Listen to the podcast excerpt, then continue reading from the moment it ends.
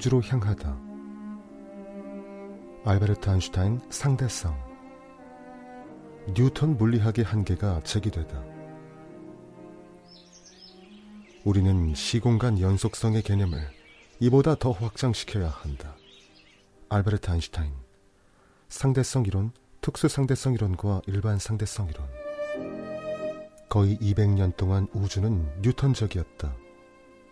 뉴턴이 제시한 원리들이 우주에 대한 모든 조사와 탐구를 지배했다. 우주에 존재하는 모든 것. 그러니까 태양계와 우리 은하, 그 너머에 있는 은하들과 별들, 그리고 우리의 지구와 지구 위에 있는 모든 것들에 대해서 말이다.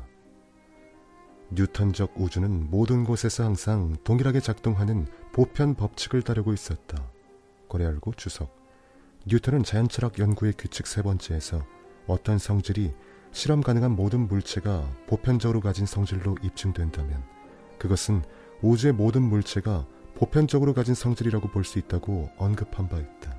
그러다고 중력은 우주의 모든 구석구석에서 동일하게 작용한다. 시간은 모든 곳에서 같은 속도로 흐른다. 운동은 절대적이다. 적어도 이론상으로 운동은 불변에 고정된 공간인 절대 공간, 즉 absolute 스페이스에 있는 불변에 고정된 점을 기준으로 측정될 수 있다. 우주는 정적이고 무한하다. 우주는 팽창하지도 수축하지도 않는다. 고래 알고 팽창하거나 수축한다면 보편 법칙이 작동하는 방식을 바꿔버리게 될 것이다. 걸어닫고 우주는 영원히 계속된다. 처음부터 간혹 반박이 있긴 했다. 이를테면 프린키피아 산판이 나오기 바로 전인 1721년에 수학자이자 철학자인 조지 버클리가 뉴턴이 말하는 절대적 공간과 시간의 존재에 대해 의구심을 제기했다. 버클리는 인간은 시간과 공간을 자신의 감각으로 측정할 수밖에 없으므로 모든 운동은 상대적이라고 주장했다. 따라서 운동은 측정자 자신의 위치와 인식에 대한 상대적 값으로 측정되어야 했다. 절대 운동과 절대 공간이 존재한다고 말하는 것은 과학이 측정할 수 있는 범위를 넘어서 논하는 것이며 이는 곧 철학의 영역으로 넘어가는 것이었다. 버클리는 져서 운동에 관하여해서 이렇게 지적했다. 자연을 연구하는 사람은 전적으로 그의 경험과 관찰, 그의 운동 법칙, 그의 역학 원리, 그리고 그것들에서 나오는 결론들에만 머물러야 한다. 그 외 문제에 대해 이야기하려면 그에 해당하는 더 고차원의 과학에서 받아들여진 것들을 이야기해야 한다. 다른 말로 뉴턴은 공식에만 머물러야 하며 절대적 존재에 대한 질문은 철학이라는 고차원 과학의 몫으로 두어야 한다는 것이었다. 버클리는 운동을 지각 가능한 무언가로 간주하고 운동에 대해 상대적인 측정에 만족하자고 말했다. 하지만 뉴턴의 물리학이 승리했다. 너무나 잘 작동했기 때문이다.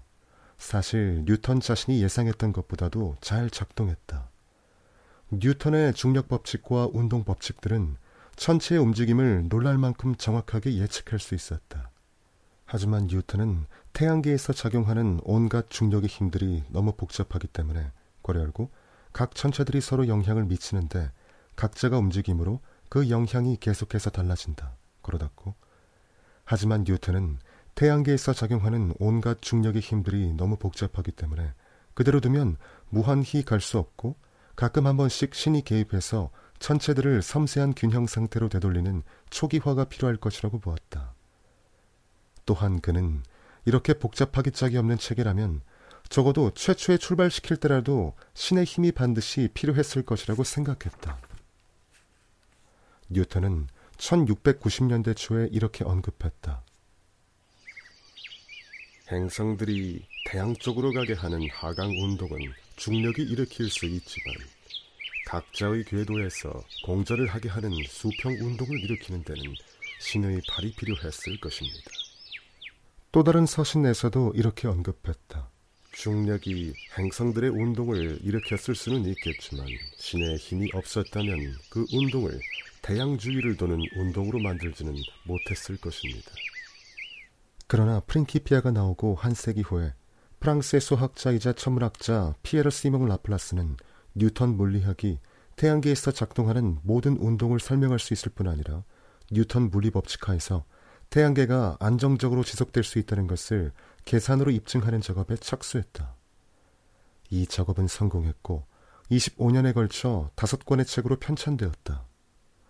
나중에 전해진 이 얘기에 따르면 나폴레옹 황제, 괄이 열고 라플라스는 나폴레옹 황제 시절에 짧게 내무장관으로 일한 적이 있다. 걸어뒀고 나중에 전해진 이야기에 따르면 나폴레옹 황제가 라플라스의 저작인 Treatise on Celestial Mechanics, 즉 천체 역학에 신이 언급되어 있지 않음을 비판하자 라플라스는 이렇게 대답했다고 한다. 폐하, 여기에서는 신을 가정할 필요가 없습니다. 이 대화가 실제로 있었든 아니든 간에 라플라스의 답변에는 진실이 담겨 있었다. 라플라스의 말은 무신론을 선언한 게 아니라 그저 사실을 말한 것일 뿐이었다. 이제 태양계는 주기적으로 시스템을 리셋할 신의 개입을 필요로 하지 않았다. 여기에 더해 라플라스는 시작 시점에도 신의 개입은 필요하지 않았다고 주장했다. 천체 역학보다 덜 수학적이고 더 대중적인 저서인 우주 체계론인 System of the World에서 라플라스는 뉴턴의 중력 법칙에 따르면 기체 입자들이 회오리 속에서 서로를 끌어당기며 오늘날과 같은 크고 둥그런 덩어리가 될 때까지 뭉쳐서 태양과 행성이 만들어질 수 있었다고 설명했다. 철학자 임마누엘 칸트도 그쯤 비슷한 가설을 제기한 바 있었다. 너무 거대 이론이어서 증명은 불가능했지만 뉴턴 법칙에 대한 라플라스의 신뢰와 맥을 같이 하는 가설이었다. 뉴턴 법칙으로 우주를 완전하게 설명할 수 있다고 본 것이다. 뉴턴 법칙 이외에 어떤 다른 원칙이나 설명도 더 필요하지 않았다. 적어도 태양계를 멀리 벗어나서 신비로운 우주로 더 깊숙이 들어가기 전까지는.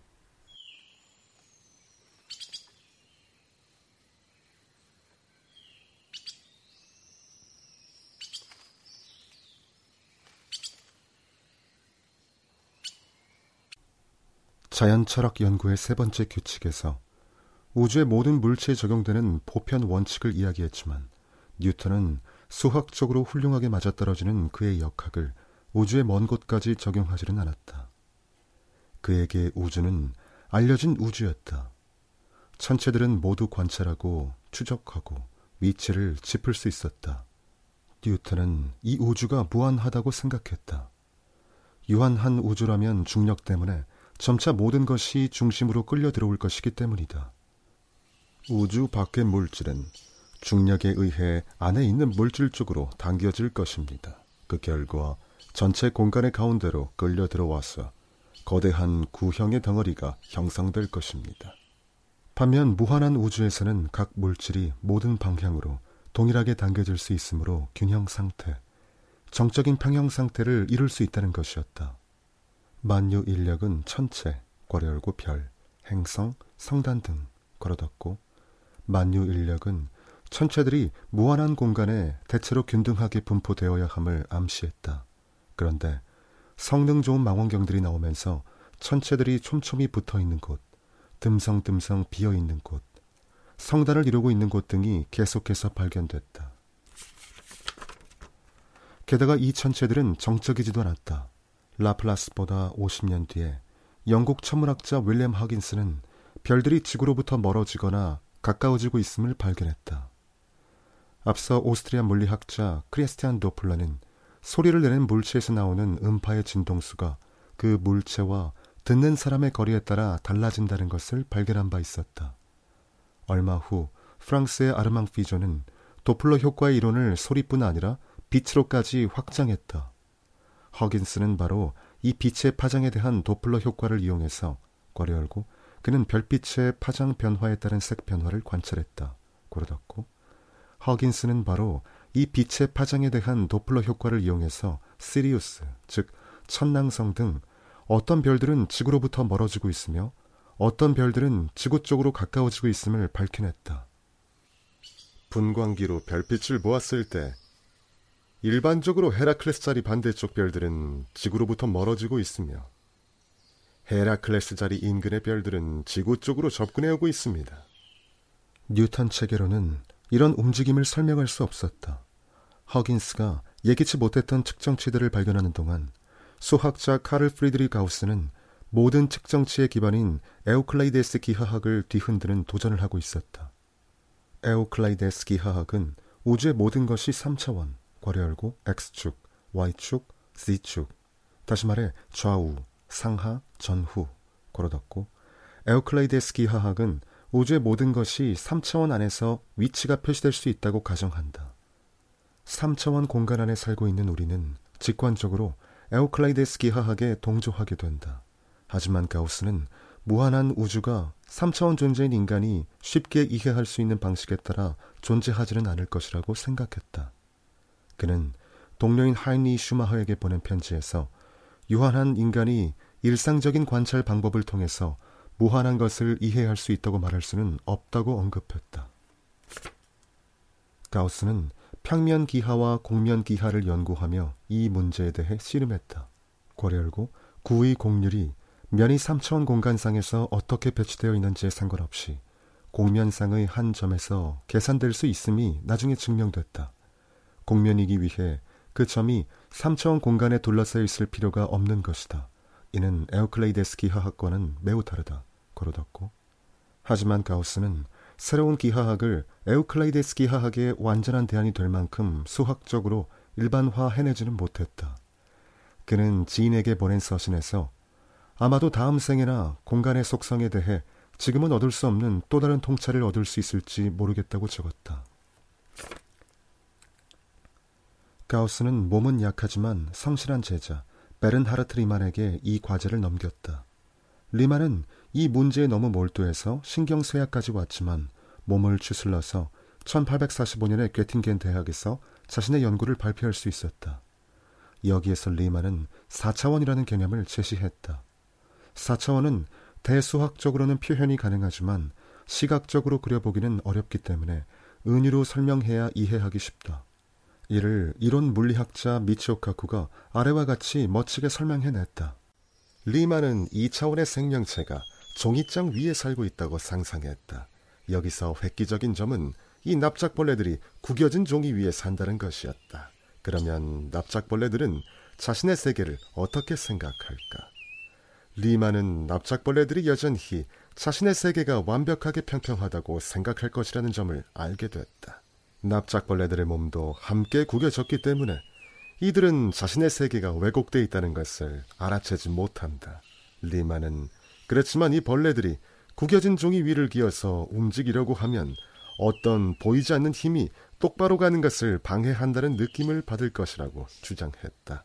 주름진 곳을 넘어서 갈 때마다 몸이 오른쪽이나 왼쪽으로 쏠리는 느낌을 받으리라는 것이다. 그 다음 리만은 2차원 종이를 우리가 살고 있는 3차원 공간으로 바꾸었다.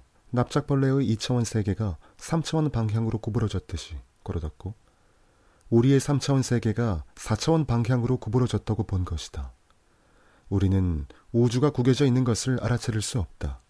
하지만 똑바로 가려 할 때 뭔가 이상하다고 느낀다. 보이지 않는 어떤 힘이 우리를 잡아당겨서 술 취한 사람처럼 갈짓자 걸음을 하게 만드는 것이다. 이 네 번째 차원의 존재는 에우클라이데스 기하학도 뉴턴 물리학도 우주를 실제 모습대로 정확하게 묘사하지는 못한다는 점을 의미한다. 네 번째 차원은 중력, 자기력, 전기력이 물체의 외부에서 작용하는 신비로운 힘이라기보다는 네 번째 차원으로 공간이 휘어져서 생기는 기하학적인 효과임을 시사한다. 이는 세계를 보는 매우 새로운 방식이었고 즉각적으로 수학자들의 관심을 끌었다. 이 힘들이 어떻게 작용할지를 예측하는데 필요한 계산이 뉴턴 물리학을 사용할 때보다 훨씬 쉽고 간단해질 것이기 때문이었다.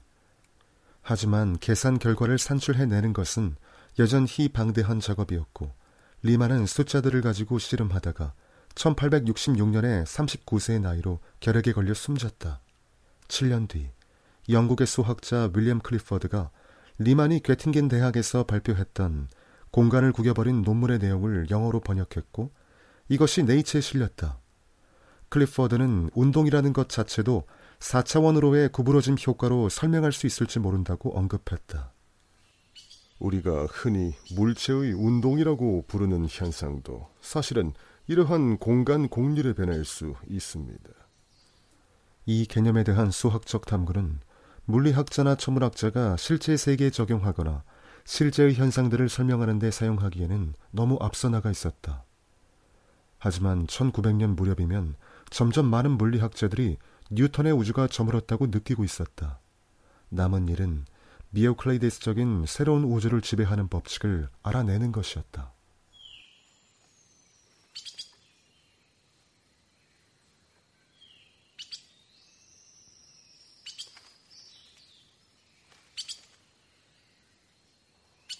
(1900년) 취리히 연방 공과대학에서 막 학위를 받은 알베르트 아인슈타인은 갓 졸업한 사람들이 다 그렇듯이 일자리를 구하느라 어려움을 겪고 있었다.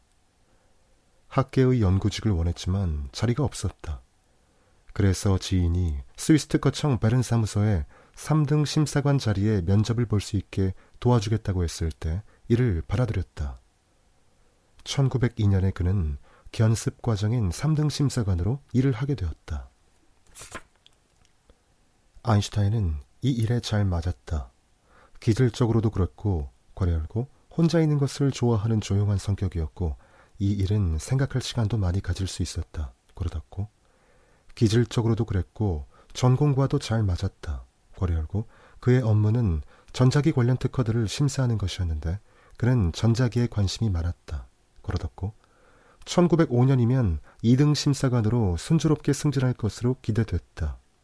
한편 그 와중에 아인슈타인은 전기력, 자기력, 공간, 시간, 운동 등에 대한 논문도 다섯 편이나 썼다.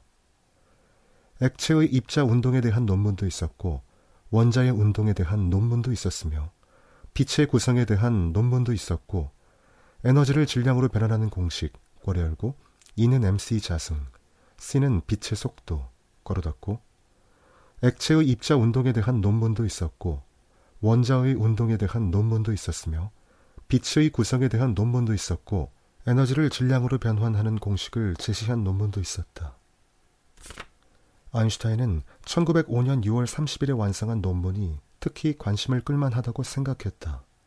제목 움직이는 물체의 전기 역학에 관하여인 On the Electrodynamics of Moving Bodies는 그리 혁명적으로 보이지 않았지만 아인슈타인이 지인에게 보낸 편지에서 언급했듯이 이것은 공간과 시간에 대한 이론을 수정하는 것이었다. 이것이 나중에 특수상대성 이론이라고 불리게 되는 이론의 첫 탐색이었다. 이 논문에서 아인슈타인은 명백히 상충되어 보이는 두 개의 원리를 융합하려 시도했다. 첫 번째 원리는 갈릴레이 이래로 알려져 있었던 상대성 원리, Principle of Relativity였다. 상대성 원리는 계몽주의적 사고의 시금석이자 고전적인 베이컨적 가정으로 관련된 모든 기준기에서 물리법칙이 동일하게 작용한다는 것을 의미한다. 이 논문을 대중적으로 다시 풀어 쓴 글에서 아인슈타인은 강둑을 따라 일정한 속도로 움직이는 기차를 예로 들었다. 이 기차는 자신의 위치를 강둑에 대해 일정하게 이동시킨다. 거래 열고 병진한다. 걸어 닫고 하지만 동시에 회전을 하고 있지 않으므로 이를 등속 병진이라고 부른다. 거래 열고 속도는 속력과 방향을 모두 포함하는 개념이다. 따라서 속력이 그대로여도 방향이 달라지면 가속 운동에 해당한다. 특수 상대성 이론은 속력과 방향이 모두 일정한 등속 운동을 다룬다. 그러다고 그리고 까마귀 한 마리가 역시 강둑과 나란히 일정한 속도로 하늘을 날고 있다. 이것도 또 하나의 등속 병진이다.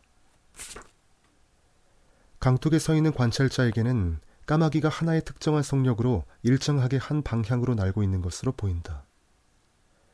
기차 지붕에 서 있는 관찰자에게도 까마귀가 하나의 특정한 속력, 괄호 열고 그러나 강둑 관찰자에게 보이는 것과는 다른 더 느린 속력, 닫고 기차 지붕에 서 있는 관찰자에게도 까마귀 하나의 특정한 속력으로 일정하게 한 방향으로 날고 있는 것으로 보인다. 강둑을 좌표 K, 기차 지붕을 좌표 K라고 하면 다음과 같이 말할 수 있다. 좌표계 K에 대하여 K 아포스트로피가 회전 운동 없이 등속으로 움직이는 좌표계라면 K 아포스트로피에 대해 벌어지는 모든 자연 현상은 K에 대해 따랐던 것과 동일한 자연 법칙을 따른다. 두 관찰자 모두에게 까마귀는 같은 방향으로 그리고 일정한 속력으로 이동하는 것으로 보인다.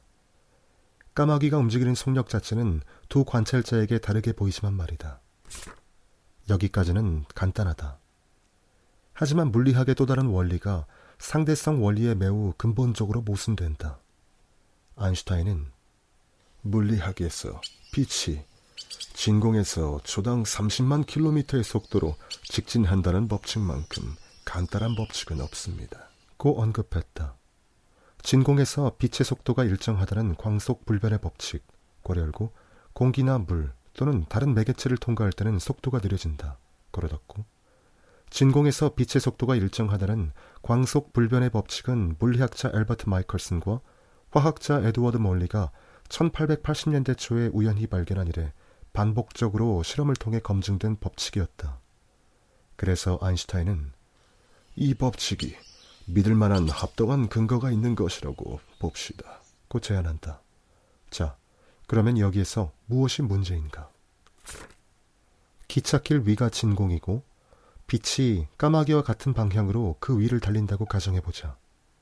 상대성 원리에 따르면 두 개 있는 관찰자와 기차 지붕에 있는 관찰자가 보기에 빛은 서로 다른 속력으로 이동해야 한다. 괄호 열고 달리는 기차에 있는 사람에게 빛이 더 느리게 가는 것처럼 보여야 한다.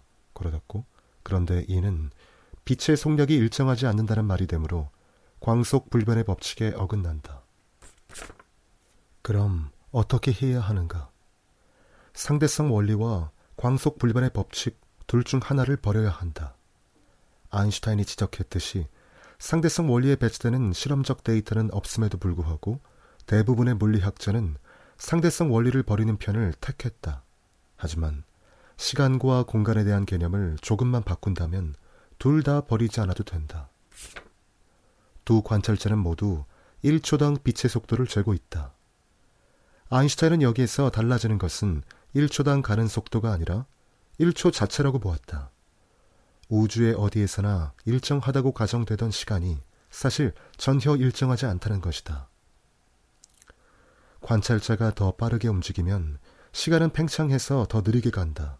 그렇다면 두 관찰자 모두 1초당 빛의 속도를 재고 있더라도 움직이는 관찰자에게는 1초가 더 길다. 시간이 비오클레이데스적 공간을 만드는 추가적인 차원, 즉 네 번째 차원인 것이다.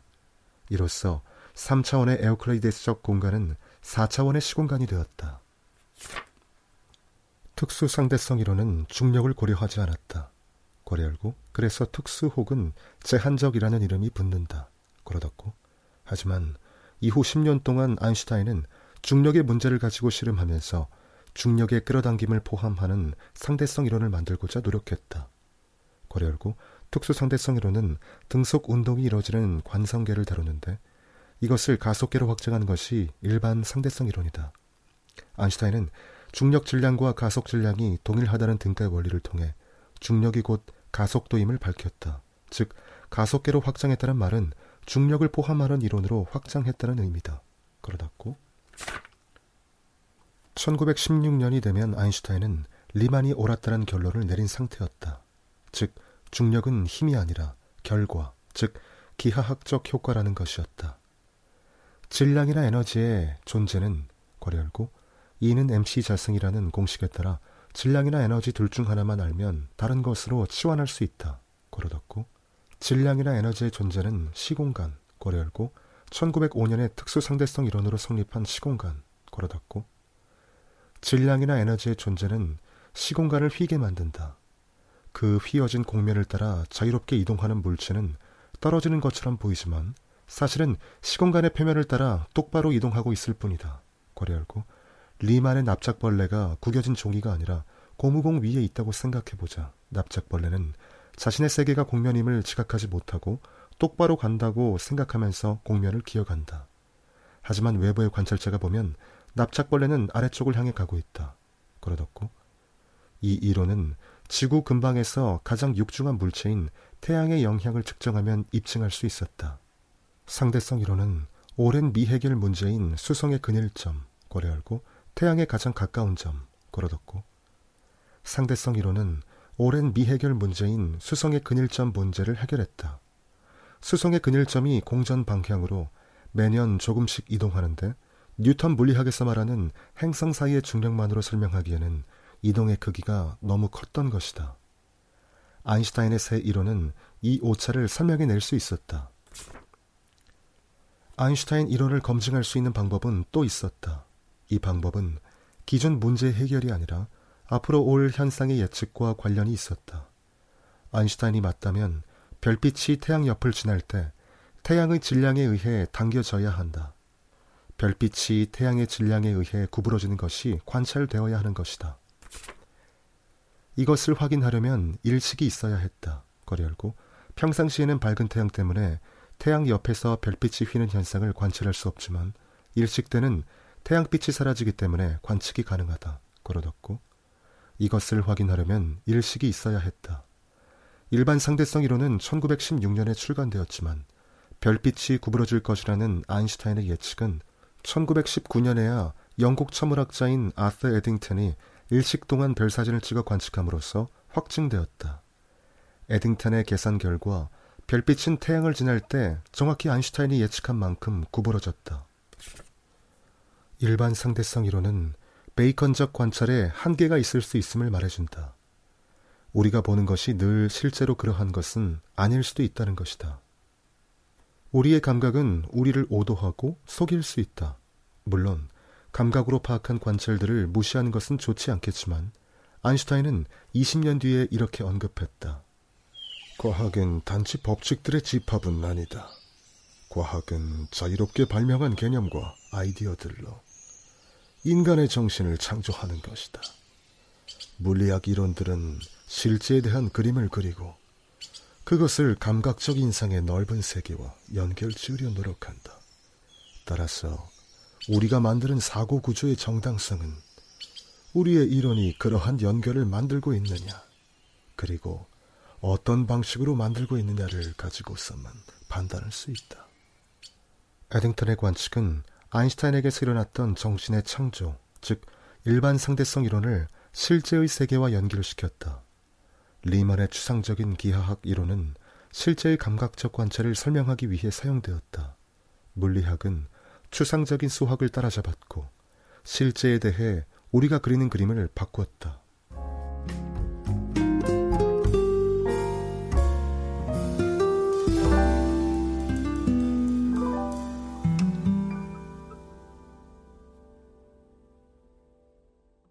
막스 플랑크, 에르빈 슈뢰딩거 빌어먹을 양자 도약 불연속적인 경로의 존재를 발견하다.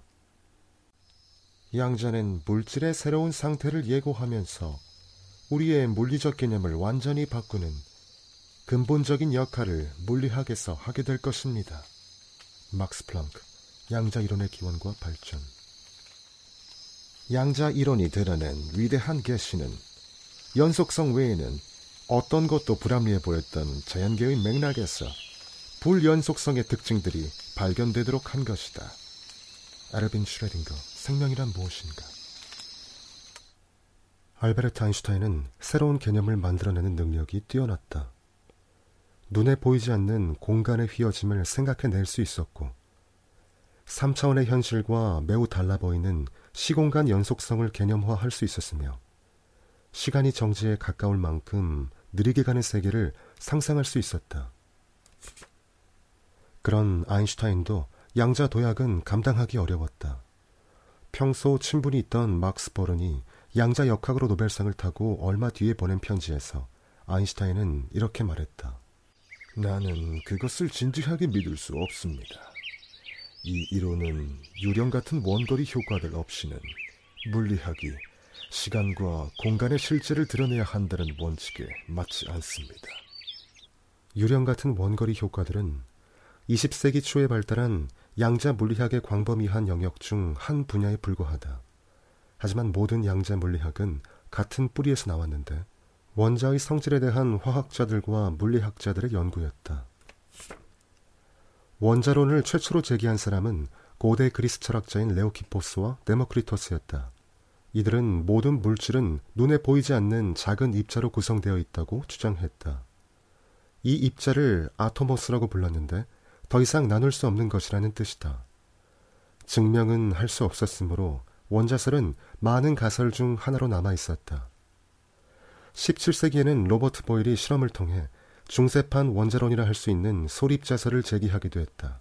하지만 화학자 존 돌턴이 확신을 가지고 원자설을 개진하게 된 것은 150년이 더 지나서였다.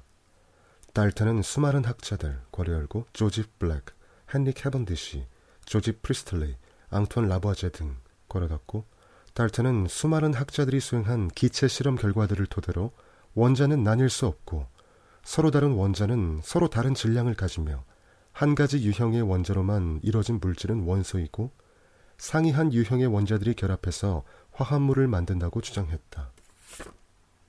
달턴이 생각한 원자는 내부의 다른 구성 요소 없이 겉과 속이 모두 동질적인 단순 물질이었다.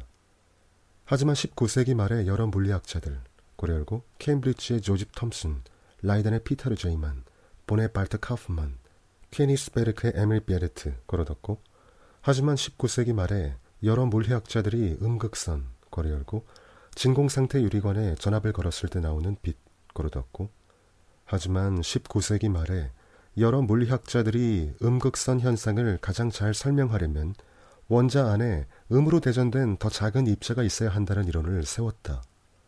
아일랜드 물리학자 조지 스토니와 그의 조카 조지 피트제랄드는 이 더 작은 입자에 전자라는 이름을 붙였다. 전자는 음의 전하를 나르는 가장 기본적인 전자적 단위를 의미한다. 교과서에서는 흔히 이것을 전자의 발견이라고 언급하지만 사실 전자를 발견한 것은 아니었다. 과학 철학자 티올도르 아라바치스가 언급했듯이 벌레나 암석과 달리 원자는 관찰 가능한 것이 아니었고 전자의 존재에 대한 논란의 여지 없는 증거는 여전히 존재하지 않았다. 고려 열고 원자에 대해서도 마찬가지였다. 고려 닫고 원자 이론은 관찰되는 현상들 고려 열고 이를테면 태양 곁을 지낼 때 별빛이 휘어지는 현상 고려 닫고 원자 이론은 관찰되는 현상들을 기저의 원인에 대한 이론을 세워서 설명하려는 시도였다. 이런 이론들은 매우 가설적이었기 때문에 그 이론으로 구성한 모델이 실제 관찰되는 현상을 얼마나 잘 예측하느냐에 따라 의미가 부여될 수는 있었지만 프랜시스 베이컨이 만족할 법한 방식으로 증명될 수는 없었다. 훗날 양자 이론을 개척한 이론 물리학자 막스 플랑크도 20세기 초에는 전자의 존재에 대해 의구심을 갖고 있었고 여전히 이 이론에 대해 완전한 확신은 갖지 못하고 있었다. 그런데 이후 10년 동안 원자 이론에 기반한 계산들이 놀랍도록 정확한 결과들을 산출하기 시작했다. 1905년에 아인슈타인은 논문 열의 분자 운동으로 본 정지된 액체 안에 있는 작은 입자들의 운동에 관하여에서 물에 떠 있는 입자들의 운동, 괄호 열고 1827년에 이 운동을 처음 관찰한 로버트 브라운을 따서 브라운 운동이라고 불린다. 괄호 닫고 1905년에 아인슈타인은 논문에서 물에 떠 있는 입자들의 운동을 예측하는 수학 공식을 만들었다. 물에 떠 있는 입자들의 운동은 명백히 무작위적인 운동으로 보였지만 가설적인 원자의 운동과 관련지어서 그 움직임을 예측하는 공식을 만들 수 있었던 것이다. 아인슈타인의 계산은 물질 안에 들어있는 원자 개수를 추정하는 것이 이론상으로 가능하게 했다. 하지만 아인슈타인의 수치들이 실험으로 검증된 것은 1908년이 되어서였다. 프랑스 물리학자 장 페랭이 두 개의 실험을 통해 검증했는데 이 연구로 페랭은 노벨상과 아인슈타인의 감사 인사를 받았다. 아인슈타인은 이듬해 페랭에게 이렇게 감사의 말을 전했다. 당신이 이 주제를 연구했다는 것은 정말 행운입니다. 페랭의 연구 이후 대부분의 물리학자들이 원자의 존재가 더 이상 가설이 아니라고 인정하게 됐다. 프랑스 물리학자 앙리 프랑카라는 이렇게 언급했다. 원자 가설은 최근에 충분한 확실성을 획득해서 이제 단순한 가설이 아니게 되었어요. 수량을 셀 수 있으므로 원자가 더 이상 유용한 허구가 아니라 근거를 가진 존재임을 합당하게 주장할 수 있게 되었죠. 그 다음에 풀어야 할 문제는 원자의 구조였다. 조지프 톰슨은 괄호 열고 증거는 전혀 없는 채로 괄호 닫고 조지프 톰슨은 원자가 건포도 푸딩 같은 구조일 것이라고 생각했다. 전자, 괄호 열고 톰슨은 미립자라고 불렀다. 괄호 닫고 전자들이 푸딩 속의 건포도처럼 원자 공간 안에 균등하게 흩뿌려져 있을 것이라고 본 것이다. 문제는 원자는 전기적으로 중성인데 괄 열고 주석 완전히 맞지는 않다. 모든 원자가 정기적으로 중성인 것은 아니다. 하지만 톰슨은 그렇다고 믿었기 때문에 다음에 결론을 낼 수 있었다. 그러었고 문제는 원자는 정기적으로 중성인데 전자는 모두 음의 전하를 갖고 있다는 사실이었다. 톰슨이 문제로 고전했으니 그의 글에 잘 드러나 있다. 충성적인 원자 안에 미립자들이 자리를 잡을 때 미립자들이 퍼져 있는 공간에 그것들이 가진 음의 전하량과 정확히 동일한 만큼의 양의 전하량을 가진 듯이 작용하는 무언가가 있어서 미립자들의 음 전하량을 상쇄하는 것 같아요. 이 문제에 대해 장페랭은 원자 안에 전자 말고 또 다른 종류의 입자가 있을 것이라고 추측했다.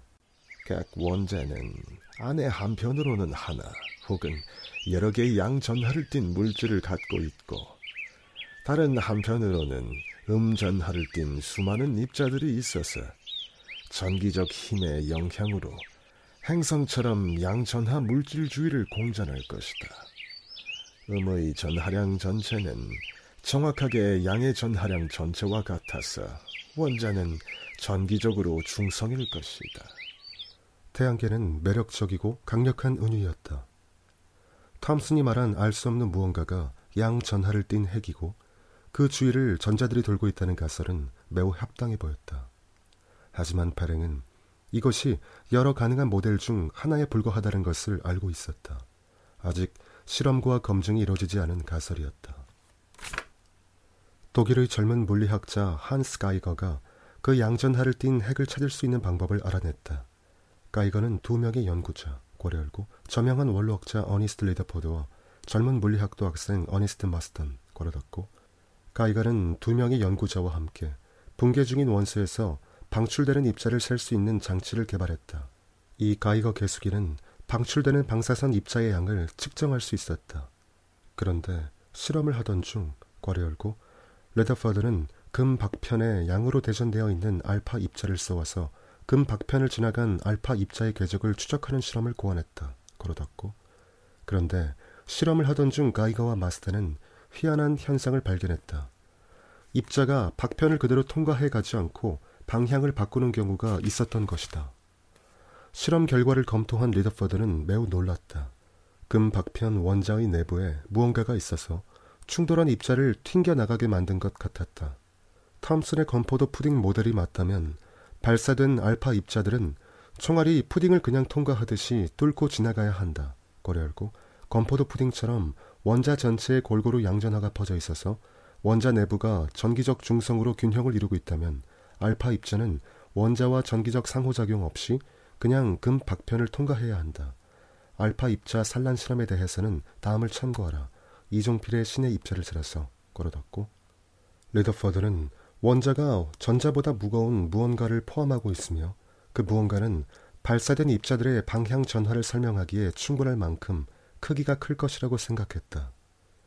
1911년에 발표한 논문에서 레더퍼드는 중심부에 음 전하량과 동일한 만큼의 양 전하를 띤 채로 뭉쳐있는 구형의 무언가가 있다고 주장했다. 이 리더퍼드의 원자 모델로 리더퍼드는 발사된 입자의 움직임을 잘 예측할 수 있었고 이는 원자 안에 핵이 있으며 그 주위를 전자가 돌고 있다는 증거가 될 수 있었다.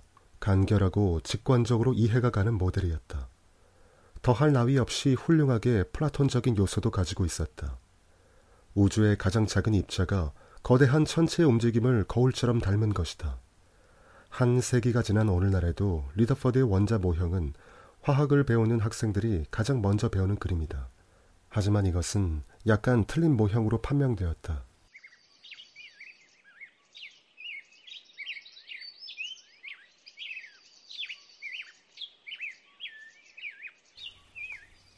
(10년) 전 물리학자 막스 플랑크는 흑체 복사 black body radiation이라고 불리는 현상을 놓고 연구를 하고 있었다.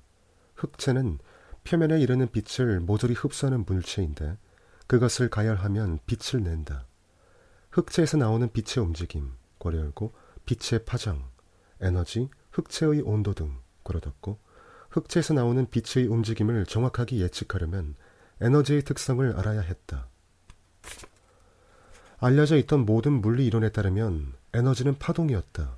즉, 에너지는 부드럽고 균일하게 방출되어 나와야 했다. 하지만 플랑크의 계산이 맞아떨어지려면 흑체에서 에너지가 부드러운 파동으로 나오는 것이 아니라 맥박 치듯이 덩어리로 나와야 했다. 괄호 열고 플랑크는 이러한 가설적인 덩어리를 양자, 즉 퀀텀이라고 불렀는데 수량을 뜻하는 라틴어 퀀투스에서 따온 것이다. 그러었고 에너지를 연속된 파동이 아니라 이산적인 입자로 취급하면 흑체 복사의 움직임과 성질을 완벽하게 설명하는 공식을 만들 수 있었다. 괄호 열고 이 공식에 도입된 비례 상수를 플랑크 상수라고 부른다. 하지만 플랑크는 이 해법이 그리 만족스럽지 않았다. 양자 하나가 바위만한 크기라면 우리는 부드럽게 앞으로 나아가는 방식이 아닌 뜀뛰기, 즉 도약을 하는 방식으로 나아가는 바위를 보게 될 터였다. 이런 식의 움직임은 물리학과 역학의 가장 기본적인 원리들과 상충하는 것 같았다. 30년 뒤 양자 도약의 공식을 연구하던 시절을 회복하면서 플랑크는 지인에게 보낸 편지에 이렇게 적었다. 내가 한 일은 그저 절망의 행동이었다고 말할 수 있습니다. 고전 물리학은 이 문제의 해법을 주지 못하는 것이 명백해 보였습니다. 그래서 물리 법칙에 대해 전에 확신하고 있었던 모든 것을 희생할 준비가 되어 있었습니다. 그래도 그는 더 만족스러운 해결책을 찾기 위해 계속 노력했다. 그에게 양자는 순전히 형식적인 가정이었다. 마법사가 모자에서 토끼를 꺼내기 위해 장치를 만들듯이 정확한 답을 꺼내기 위해 만든 수학적 장치였던 것이다. 수세기 전의 과학자들처럼 플랑크도 현상들을 구제하고 있었을 뿐이다. 4년 뒤 1905년 아인슈타인은 그 해에 펴낸 여러 편의 논문 중 하나에서 플랑크의 작업을 이용해 전에는 파악하기 어려웠던 빛의 성질 몇 가지를 설명했다. 나중에 아인슈타인은 이렇게 언급했다. 양자 이론의 중심 개념을 한 문장으로 표현해야 한다면 이렇게 말할 수 있어요. 이제까지 연속이라고 여겨졌던 어떤 물리량이 실제로는 양자로 구성되어 있다고 가정해야 하는 것이죠. 1905년에 아인슈타인은 어쩌면 빛도 연속적인 파동이 아니라 불연속적인 덩어리로 구성되어 있을지 모른다는 이론을 제시했다. 플랑크처럼 아인슈타인도 양자를 이론적인 고함물로 취급했다. 물리적 실제라기보다는 기술적인 장치로 본 것이다. 하지만 양자 이론이 설명해내는 현상이 점점 많아지면서 양자는 점점 더 실제처럼 보이기 시작했다. 1913년에 젊은 덴마크 물리학자 닐스 보어가 원자 수준의 수수께끼 하나를 양자 이론의 도움으로 해결했다. 이 수수께끼는 러더퍼드 모형의 안정성에 대한 것이었다. 앞서 보았듯이 러더퍼드 모형에서 전자들은 마치 행성처럼 핵 주위를 공전한다. 이 모형에서는 만약 행성, 괄호 열고 전자, 괄호 닫고 이 모형에서는 만약 행성이 태양, 괄호 열고 원자핵, 괄호 닫고 이 모형에서는 만약 행성이 태양을 도는 원 운동을 하다가 에너지를 잃게 되면 원래 궤도에 계속 있지 못하고 나선형을 그리며 점점 가운데로 가다가 결국 핵에 들러붙어서 궤도가 무너지게 된다. 그런데 원자가 어떻게 해서 원자가 에너지를 방출할 때, 괄호 열고 가령 수소 원자가 광자라고 부르는 빛 입자를 방출할 때처럼 걸어 닫고 그런데 어떻게 해서 원자가 에너지를 방출할 때도 전자들의 궤도가 무너지지 않는 것인가? 이를 설명하기 위해 보어는 전자의 궤도가 연속적으로 존재하는 것이 아니라 양자화되어 있다고 괄호 열고 즉 일정한 거리씩 궤도가 띄엄띄엄 존재한다고 걸어 닫고 이를 설명하기 위해 보어는 전자의 궤도가 연속적으로 존재하는 것이 아니라 양자화되어 있다고 보았다. 따라서 전자는 궤도를 바꿀 때 나선을 그리며 부드럽게 나아가지 않고 떨어져 있는 궤도로 뜀뛰기를 해서 움직이게 된다. 가령 수소 원자가 광자를 방출하면 전자는 에너지를 잃는다. 하지만 그 전자는 회오리 모양을 따라 안쪽으로 옮겨가지 않고 낮은 에너지 준위의 궤도로 뜀뛰기를 해서 옮겨간다. 그 궤도에서 다시 전자는 안정적으로 공전을 한다. 높은 에너지 준위의 궤도와 낮은 에너지 준위의 궤도 사이의 차이는 계산으로 구할 수 있었고 이것은 원자가 방출하는 에너지의 양과 정확히 일치했다. 아인슈타인은 보어의 계산 결과에 찬사를 보냈다. 그런데 이후 10년 동안 아인슈타인을 포함해 많은 물리학자들이 양자 역학이 시사하는 희한한 점들을 점점 많이 깨닫게 되었다. 예를 들면 새로운 보어 리더퍼드 모형에서 전자는 연속적인 궤적을 따라 부드럽게 이동하지 않고 띄엄띄엄 떨어진 궤도로 도약한다. 그렇다면 그 도약을 하는 동안에는 전자가 어디에도 존재하지 않는 셈이 된다. 이 도약의 문제는 기존의 물리적 문제를 양자 이론으로 해결하려 할 때 생겨나는 수많은 역설 중 하나일 뿐이었다. 양자 이론은 1922년 노벨상 수상자 플랑크가 말했듯이 물리적 개념을 완전히 바꾸고 물리학 세계를 막대하게 뒤흔들 잠재력을 갖고 있었다.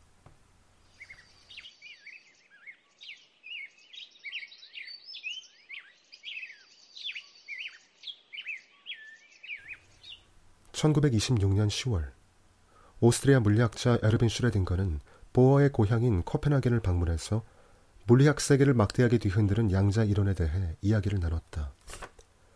보어보다 두 살 아래인 슈뢰딩거는 경력의 정점에 있는 저명한 학자였다. 베를린 대학에서 막스 플랑크를 이어 물리학 이론을 가르칠 예정이었고 막 자신의 양자 이론을 출판한 차였다. 그의 양자 이론은 물리적 현상을 묘사하는 데 파동성을 버리지 말자는 주장을 담고 있었다. 슈레딩거는 양자 이론이 가진 문제 해결 능력을 높이 사긴 했지만 파동이 아닌 입자로만 해석하는 이론은 받아들이기 어려웠다. 파동성을 배제하면 전자는 어떤 분명한 경로, 즉 공간상에서 이동하는 궤적을 가질 수 없었다. 그러면 전자는 채셔 고양이, 고려알고 이상한 나라의 앨리스에서 나타났다 호련히 사라지는 기묘한 고양이, 걸어닫고 그러면 전자는 채셔 고양이처럼 다음 장소를 예측할 수 없이 나타났다 사라졌다 하게 될 터였다. 슈레딩거는 파동성을 고려하지 않으면 물리학은 현실과 전기 역학의 법칙과 그리고 무엇보다 우리의 경험과의 접점을 찾을 수 없게 된다고 보았다. 하지만 보어도 자신의 견해를 양보하지 않았다. 보어에게 원자 수준에서 벌어지는 양자 도약과 일상의 경험을 규율하는 물리학은 별개였다. 양자 도약은 직접적으로 경험되는 것은 아니었지만 그렇다고 덜 실제인 것은 아니었다. 당시 보어의 조교였던 독일의 젊은 물리학자 베르나 하이젠베르크에 따르면 괄호 열고 보어와 논쟁을 하던 괄호 닫고 당시 보어의 조교였던 독일의 젊은 물리학자 베르나 하이젠베르크에 따르면 슈레딩거는 낙담해서 이렇게 말했다고 한다. 만약 우리가 이 빌어먹을 양자 도약을 참아야만 한다면 나는 양자 이론과 조금이라도 관련을 가졌던 것이 유감스러울 것입니다. 슈레딩거는 양자 도약의 무작위성과 불확실성에 맞서기로 마음먹으면서 집으로 돌아왔다. 한편 하이젠베르크는 코펜하겐에서 양자 도약을 더 잘 파악할 수 있는 방법을 연구하고 있었다. 하이젠베르크는 양자 도약이 이뤄진 이후의 도착 지점을 확실하게 계산하는 것은 불가능하다고 결론 내렸다. 우리는 양자 입자가 다음번에 정확히 어디에 나타날지 예측할 수 없다. 우리가 알 수 있는 것은 어느 지점에 나타날 확률뿐이고 새 위치를 확실히 알 수 있게 되는 것은 입자가 실제로 관찰되었을 때다. 하지만 여기에도 문제가 있다. 입자를 측정할 수 있을 만큼 정밀한 도구는 관찰이 이뤄지는 순간에 새 위치에 등장한 입자를 다시 건드리게 되므로 입자의 경로가 또 다시 바뀌게 된다. 요컨대 어느 하나의 시점에 전자가 존재할 하나의 지점을 정확하게 측정하는 것은 불가능하다. 이 결론을 수학적으로 표현한 것이 Heisenberg principle, 즉 하이젠베르크의 불확정성 원리다. 하이젠베르크는 분자보다 큰 물체에 대해서는 불확정성이 극히 작다는 점을 잊지 않고 덧붙였다. 사실 극히 작은 것보다도 더 작아서 분자보다 큰 물체에서는 본질적으로 불확정성이 존재하지 않는다. 불확정성은 원자 이하의 수준에서만 우리가 물질 세계를 이해하는데 영향을 미친다. 수소 원자 핵 주위를 도는 전자는 예기치 않은 뜀뛰기를 할지 모르지만 언덕에서 풀을 뜨는 염소는 예기치 않게 사라져버리지 않는다. 하지만 이는 슈레딩거를 만족시키지 못했다. 그는 시간과 공간 속을 예측 가능하게 움직이는 실제가 있어야 한다는 생각을 고수했다. 그 해법으로 괄호 열고 보어와 하이젠베르크가 발전시킨 행렬 역학에 대해 그러닫고 그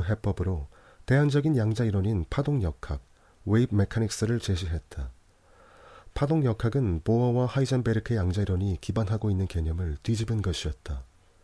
슈레딩거는 이렇게 생각해 보기로 했다. 만약 전자의 설명 불가능한 운동이 파동이 사실은 입자에서가 아니라 입자가 사실은 파동이었어라면 어떻겠는가? 전자가 입자가 아니라 파동의 어떤 특정한 국면을 드러내는 것이라면 어떻겠는가? 나중에 아인슈타인은 고무관을 비유로 들어 파동 역학을 설명했다. 매우 긴 고무관의 한쪽 끝을 쥐고 혹은 매우 긴 용수철의 한쪽 끝을 쥔 채 리드미컬하게 위아래로 흔든다고 생각해보자. 그러면 특정한 속도로 퍼져나가는 파동을 일으키게 된다. 그 다음에 고무관의 양쪽 끝을 팽팽하게 고정시켜 놓았다고 생각해보자. 이제 한쪽 끝에서 파동을 일으키면 어떻게 되겠는가? 앞 사례에서처럼 파동은 여행을 시작할 것이다. 하지만 곧 다른 쪽 끝에서 반사 파동이 반영될 것이다. 이제 우리는 두 개의 파동을 갖게 된다.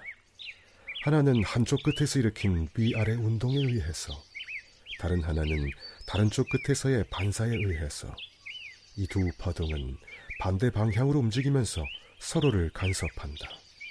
두 파동의 간섭을 따라가면서 그 중첩의 결과로 발생하는 하나의 파동을 발견하는 것은 어렵지 않을 것이다. 이런 파동을 정상파라고 부른다.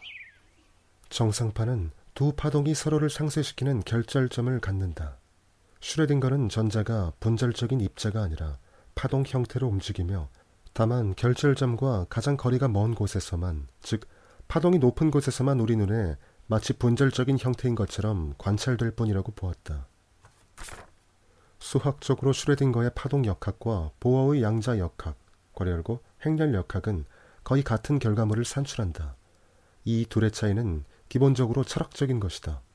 슈레딩거의 파동 역학도 어느 특정 시점에 전자의 위치를 보어의 양자 도약보다 더 확실하게 예측할 수 있지는 않다. 하지만 슈레딩거는 비록 관찰 가능하지 않다는 점은 양자 도약이나 매한 가지라 해도 실제의 세계에서와 비슷하게 움직이는 작동 기제를 설명했다. 이 점에서 슈레딩거는 막스 플랑크 및 알베르트 아인슈타인과 같은 편에 있었다. 아인슈타인은 평생 코펜하겐 해석에 의구심을 보였고 식별 가능한 물리적 원인을 갖지 않는 유령 같은 원거리 효과를 미심쩍어 했다. 괄호 열고 옮긴이 주석 코펜하겐 해석은 보어와 하이젠베르크가 양자 역학의 해석을 체계화한 것이다. 분자 이하 수준의 미시 세계와 일상의 세계를 나누어 생각하며 미시 세계를 규정하는 확률을 그 자체로 실제로 본다. 즉 코펜하겐 해석은 미시 수준에서의 불확정성이 측정 기법이 아직 정밀하지 못해서 발생하는 것이 아니라 미시 세계의 본래적 특성이라고 보았다. 반면 아인슈타인은 확률로밖에 알 수 없는 불확정성은 그것 자체가 실제여서가 아니라 확실한 실제를 측정할 방법이 아직 없기 때문에 존재하는 것이라고 보았다. 고로닫고 아인슈타인은 슈레딩거의 1935년 논문 양자 역학의 현 상태를 읽고 동의를 표했다. 이 논문에서 슈레딩거는 코펜하겐 해석의 불합리성을 짚어내기 위해 다음과 같은 사고 실험을 제시했다. 고양이 한 마리가 새로 된 상자에 갇혀 있다고 생각해보자. 그리고 고양이 발이 닿지 않는 곳에 다음과 같은 장치가 함께 들어있다고 생각해보자. 가이거 개수기 안에 작은 방사성 물질 조각이 있다. 너무 작아서 한 시간에 원자 하나 정도가 붕괴할 것이다. 하지만 동일한 확률로 원자가 붕괴하지 않을 수도 있다. 만약 원자가 붕괴하면 계수기의 튜브가 풀리고 망치가 떨어지며 그 망치가 수소산이 든 플라스크를 깨뜨리게 된다고 해보자. 그리고 상자를 닫고 한 시간을 놓아둔다고 하자. 일반적으로는 이 상황을 그동안에 원자가 하나도 붕괴되지 않았다면 고양이가 살아있을 것이라고 서술할 것이다. 그런데 파동 함수는 이를 두고 상자 안에 살아있는 고양이와 죽은 고양이가 섞여 있거나 문대어져 있다고 서술할 것이다. 원자 수준의 미시 영역에만 한정되어 있던 불확정성을 거시 규모의 불확정성으로 확정하면 이렇게 된다. 고양이는 살아있는 상태와 죽어있는 상태가 섞여 있는 상태로 존재하다가 직접 관측을 할 때만 어느 한쪽 상태로 결정난다는 것이다. 이는 섞여 있는 모델이 실제를 합당하게 나타낸다고 너무 쉽게 받아들이면 안 된다는 것을 의미한다. 실제 자체는 불명확함이나 모순을 담고 있지 않을 것이다. 초점이 안 맞아서 흐릿한 사진과 안개가 낀 광경을 찍은 사진은 다른 것이다. 슈레딩거는 양자 이론이 원자 이하 수준에서만 적용된다고 편리하게 구분해 버릴 수는 없다고 보았다. 원자 이하의 수준에서 양자 이론이 시사하는 바는 나머지 실제에 대해 시사하는 바와 같아야 한다는 것이다. 아인슈타인도 이에 동의했다. 이 논문을 읽고 아인슈타인은 슈레딩거에게 편지를 보냈다. 당신의 고양이는 우리의 의견이 완전히 일치하고 있음을 보여줍니다. 살아 있으면서 동시에 죽어 있는 생물을 담은 상자는 실제 상태를 묘사하는 것이라고 받아들여질 수가 없습니다. 30년 전에는 양자 이론이라는 것 자체가 없었다. 하지만 이제 탄탄하게 뒷받침되는 두 개의 양자 이론이 맹렬히 경쟁하고 있었다. 두 진영이 경쟁하는 맥락에서 슈레딩거의 1944년 자서 생명이란 무엇인가가 나왔다. 슈레딩거는 이 책에서 양자 물리학과 생물학의 교차점, 즉 우리 자신에 대한 연구와 우주에 대한 연구가 갖는 공통 기반을 다뤘다. 슈레딩거는 공전하는 전자의 움직임을 설명하기 위해 양자 역학을 사용하면서 이러한 움직임이 화학적 결합에 미치는 영향, 그리고 화학적 결합이 세포의 행동, 유전, 진화에 미치는 영향을 설명했다. 줄리언 헉슬리나 에른스트 마이어의 작업처럼 생명이란 무엇인가도 종합이며 양자 이론이 유령 같은 원거리 효과가 아니라는 것을 보이기 위한 노력이다. 이 책의 성공은 이것을 읽고 감화를 받아 물리학에서 생물학으로 분야를 옮긴 학자가 얼마나 많은지 보면 알 수 있다. 슈레딩거의 전기 작가인 월터 무어는 이렇게 말했다. 이 책이 없었어도 분자 생물학은 발달했겠지만 훨씬 느리게 발달했을 것입니다. 몇몇 슈퍼스타도 나오지 못했을 것이에요. 아, 과학의 역사에서 반쯤 인기 있었던 이 작은 책자처럼 미래의 엄청난 분야를 발달시킨 촉매가 된 것은 찾아보기 어려울 거예요. 반쯤 인기 있었다는 것은 정확한 묘사일 것이다. 생명이란 무엇인가는 21세기 양자 이론으로서 획기적인 것은 아니었다. 순수한 양자 이론은 물리학자가 아니면 접근하기 어려웠다. 사실 물리학은 맨 꼭대기에서 고공 플레이만 추구하는 학문이 될 위험이 있었다. 물리학 연구들은 수학을 언어로 삼기 때문에 극소수를 제외하면 파악할 수가 없었다. 하지만 슈레딩거는 양자 역학이 우리의 감각으로 접근할 수 있는 실제를 이야기해야 한다고 보았다. 머지않아 양자 역학은 고양이한테 영향을 미칠 수 있을 것이다.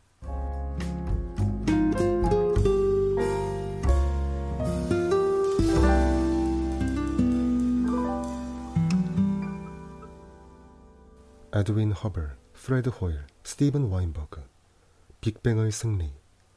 시초에 대한 질문으로 돌아가서 종말을 생각하다. 그 성운들은 모두 우리가 있는 곳으로부터 빠르게 그리고 거리가 멀수록 더 빠른 속도로 달아나고 있었다. 에드윈 허블, 성운의 왕국. 우주의 속성은 지속적인 창조를 필요로 한다는 가정을 믿을 수밖에 없다. 새로운 배경 물질이 계속해서 우주에 불려 들어와야 하는 것이다.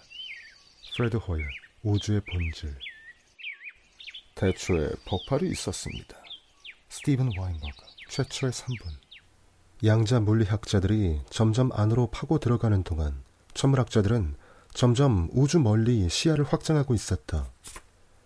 여기에서도 아인슈타인 이론이 연구의 기조를 잡는데 일조했다. 일반 상대성 이론이 맞다면 세 가지 현상이 관찰되어야 했다. 첫째, 수성의 근일점이 시간의 지남에 따라 일정한 정도로 이동해야 한다. 이것은 아인슈타인 자신이 입증했다. 고려 열고 주석. 이후 몇 년 동안 아인슈타인의 계산을 두고 물리학자들 사이에 논쟁이 있었으나 궁극적으로 확증되었다. 고려 닫고. 첫째, 수성의 근일점이 시간의 지남에 따라 일정한 정도로 이동해야 한다. 이것은 아인슈타인 자신이 입증했다. 둘째, 별빛이 태양이 지날 때 휘어져야 한다. 이것은 아서 에딩턴이 1919년에 측정해서 확인했다. 셋째, red shift, 즉 적색 편의가 있어야 한다. 아인슈타인보다 40년 전에 영국의 천문학자 윌리엄 허긴스는 별빛의 파장 변화를 이용해서 별들이 움직인다는 것을 입증했다. 괄호 열고 별들은 지구로부터 멀어지기도 하고 가까워지기도 했다. 걸어 닫고 이는 시각화된 도플러 효과라 할 만했다. 또 아인슈타인의 일반 상대성 이론이 맞다면 태양처럼 거대한 물체로부터 오는 빛에서는 매우 특정한 종류의 파장 변화가 감지되어야 했다. 이렇게 거대한 질량을 가진 물체는 시공간을 구부리기 때문에 빛 입자가 그 물체를 벗어나려면 힘을 더 들여야 한다. 평평한 곳에서 스케이트를 탈 때보다 구부러진 벽면을 기어 올라갈 때 힘이 더 드는 것과 마찬가지다. 빛 입자가 더 많은 에너지를 소모하므로 괄호 열고 실제로 더 먼 거리를 이동한다. 괄호 닫고 빛 입자가 더 많은 에너지를 소모하므로 입자에서 방출되는 파장은 더 낮은 진동수 쪽으로 이동하게 된다. 시각적으로 말하자면 스펙트럼의 적색 쪽으로 이동하게 된다. 적색 편의를 포착하는 것은 쉬운 일이 아니었다. 아인슈타인도 그렇게 생각했다. 태양에서 오는 광선은 지상에 있는 원천들에서 나오는 광선에 비해 적색 쪽으로 치우쳐야 합니다. 중력의 작용을 기초로 추론한 이 효과를 포착해 실제로 존재하는지 알아내는 것은 어려운 일입니다. 1916년 이후 수십 년 동안 태양과 금성으로부터 오는 빛의 적색 편의를 입증하기 위해 많은 시도가 있었지만 과학자들은 데이터의 해석을 놓고 의견이 일치하지 않았다. 1919년에 영국의 천문학자 존 에버셰드는 증거 자체가 상충하는 속성을 가지고 있기 때문에 아인슈타인이 말한 태양빛의 적색 편의에 찬성할 것인지 반대할 것인지 결정하기가 어렵다고 언급했다. 적색 편의는 압력, 기온 또는 괄호 열고 허긴스가 입증했듯이 괄호 닫고 적색 편의는 압력, 기온 또는 운동의 영향을 받을 수 있었다. 적색 편의의 입증 문제와 애매한 관측 데이터들은 한동안 아인슈타인의 상대성 이론에 찬물을 끼얹었다. 하지만 적색 편의의 관측은 천문학에서 일상적으로 행해지는 일이 되었다. 그리고 1930년대 천문학자 에드윈 허블은 적색 편의를 관측하다가 뜻밖의 발견을 하게 됐다. 우주가 생각보다 훨씬, 훨씬, 훨씬 크다는 사실이었다. 그리고 우주는 아인슈타인의 생각과 달리 정적이거나 안정적인 상태가 아니었다. 괄리 열고 원래 아인슈타인은 우주가 팽창도 수축도 하지 않는다는 정적 우주론을 개진했다. 그러닫고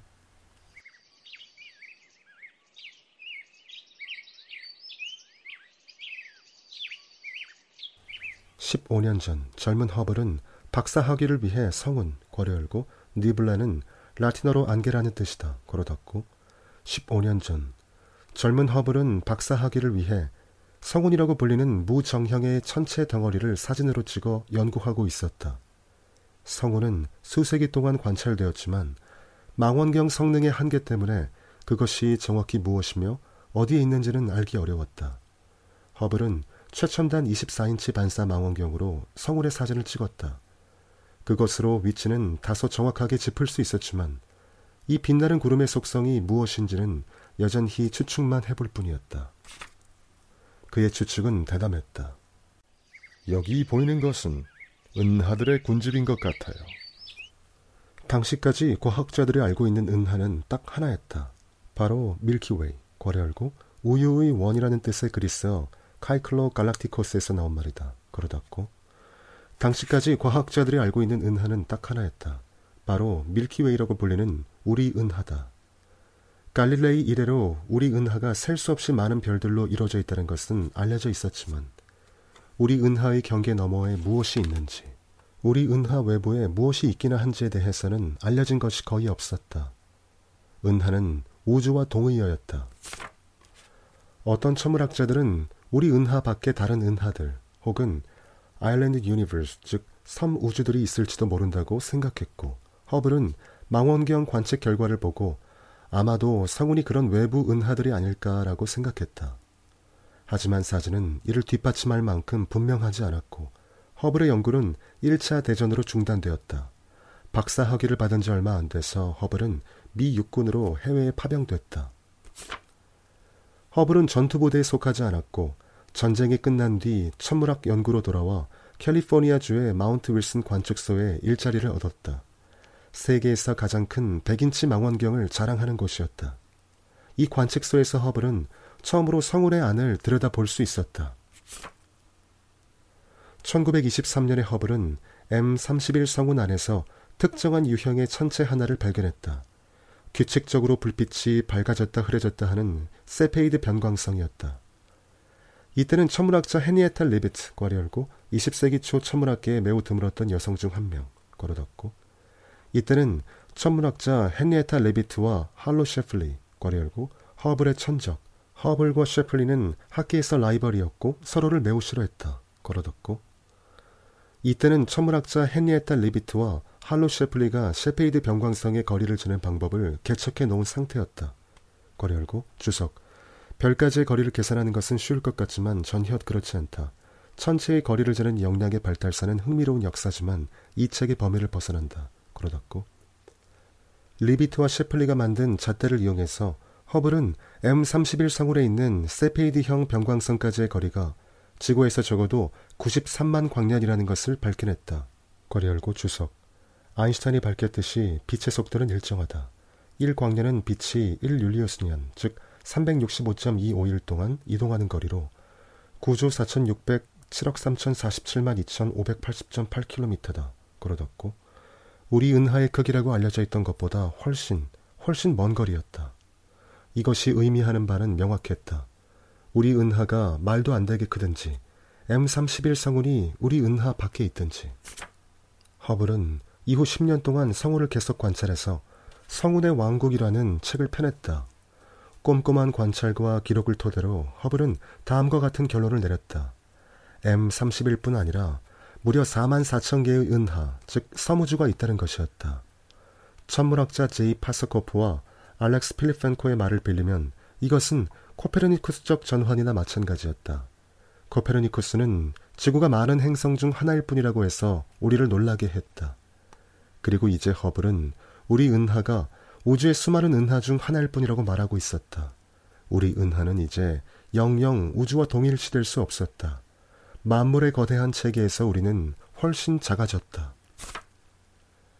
그런데 허블의 결론 중 정작 놀라운 것은 따로 있었다. 1937년에 허블은 이렇게 기록했다. 상온에서 우리에게 도달하는 빛은 그것이 움직이는 거리에 비례해 불 것입니다. 이 현상은 모든 상운이 우리 태양계로부터 빠르게 멀어지고 있음을 의미합니다.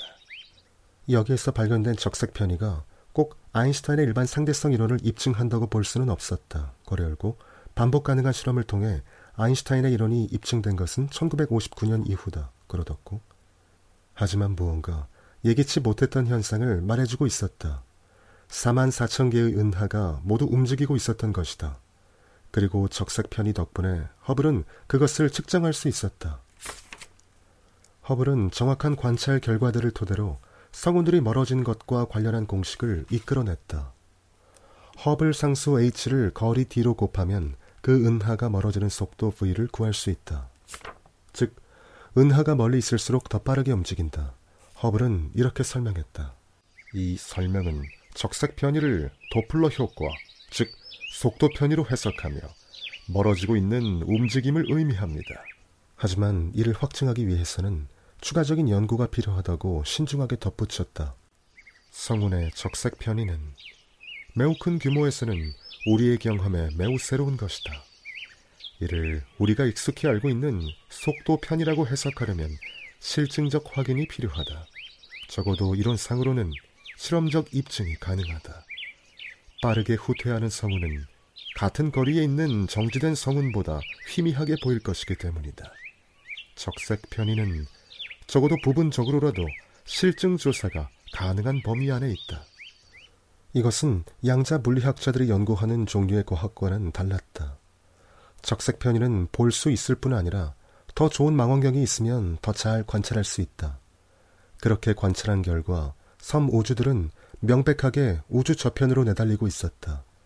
그렇다면 여기에서 이론적인 질문이 하나 제기된다. 성우는 왜 움직이는 것인가? 이 부분에서 허블은 더 신중했다. 공간에 대한 탐험은 불확실성을 이야기하는 것으로 끝맺게 된다. 지구로부터 거리가 멀어지면 우리의 지식은 엷어지고 그것도 매우 빠르게 엷어진다. 점차 우리는 아주 희미한 경계에 닿게 된다. 우리 망원경이 갖는 궁극적인 한계에서 우리는 그림자를 측정하게 된다. 실체가 있지 않은 지표들을 측정하는 오류 속에서 지식을 구하게 된다. 하지만 허블은 잠정적인 설명을 하나 제시하기는 했다. 은하들이 멀어지는 이유는 우주 자체가 팽창하기 때문이라는 것이었다. 우주 팽창설을 허블이 가장 먼저 주장한 것은 아니었다. 1922년에 젊은 러시아 물리학자이자 소학자인 알렉산드르 프리드만이 아인슈타인의 일반 상대성 이론을 우주 공간에 적용하면 정적인 우주의 해가 얻어지지 않으며 우주가 규칙적으로 팽창해야 한다고 주장했다. 3년 뒤에 프리드만은 티푸스로 숨졌고 그의 연구는 미완성으로 남았다. 하지만 1927년에 벨기에 천문학자 조르주 르메르트가 동일한 결론을 내렸다. 아인슈타인은 두 사람의 논문을 다 읽었지만 설득되지 않았다. 아인슈타인은 자신의 이론이 유한한 물질로 이뤄진 정적인 우주에 더 잘 맞아떨어지며 우주가 무한해 보이는 것은 시공간의 공유를 일으킨 착각이라고 생각했다. 그는 르메르트에게 이렇게 편지를 썼다. 당신의 계산은 정확합니다. 하지만 당신의 물리학은 끔찍하군요.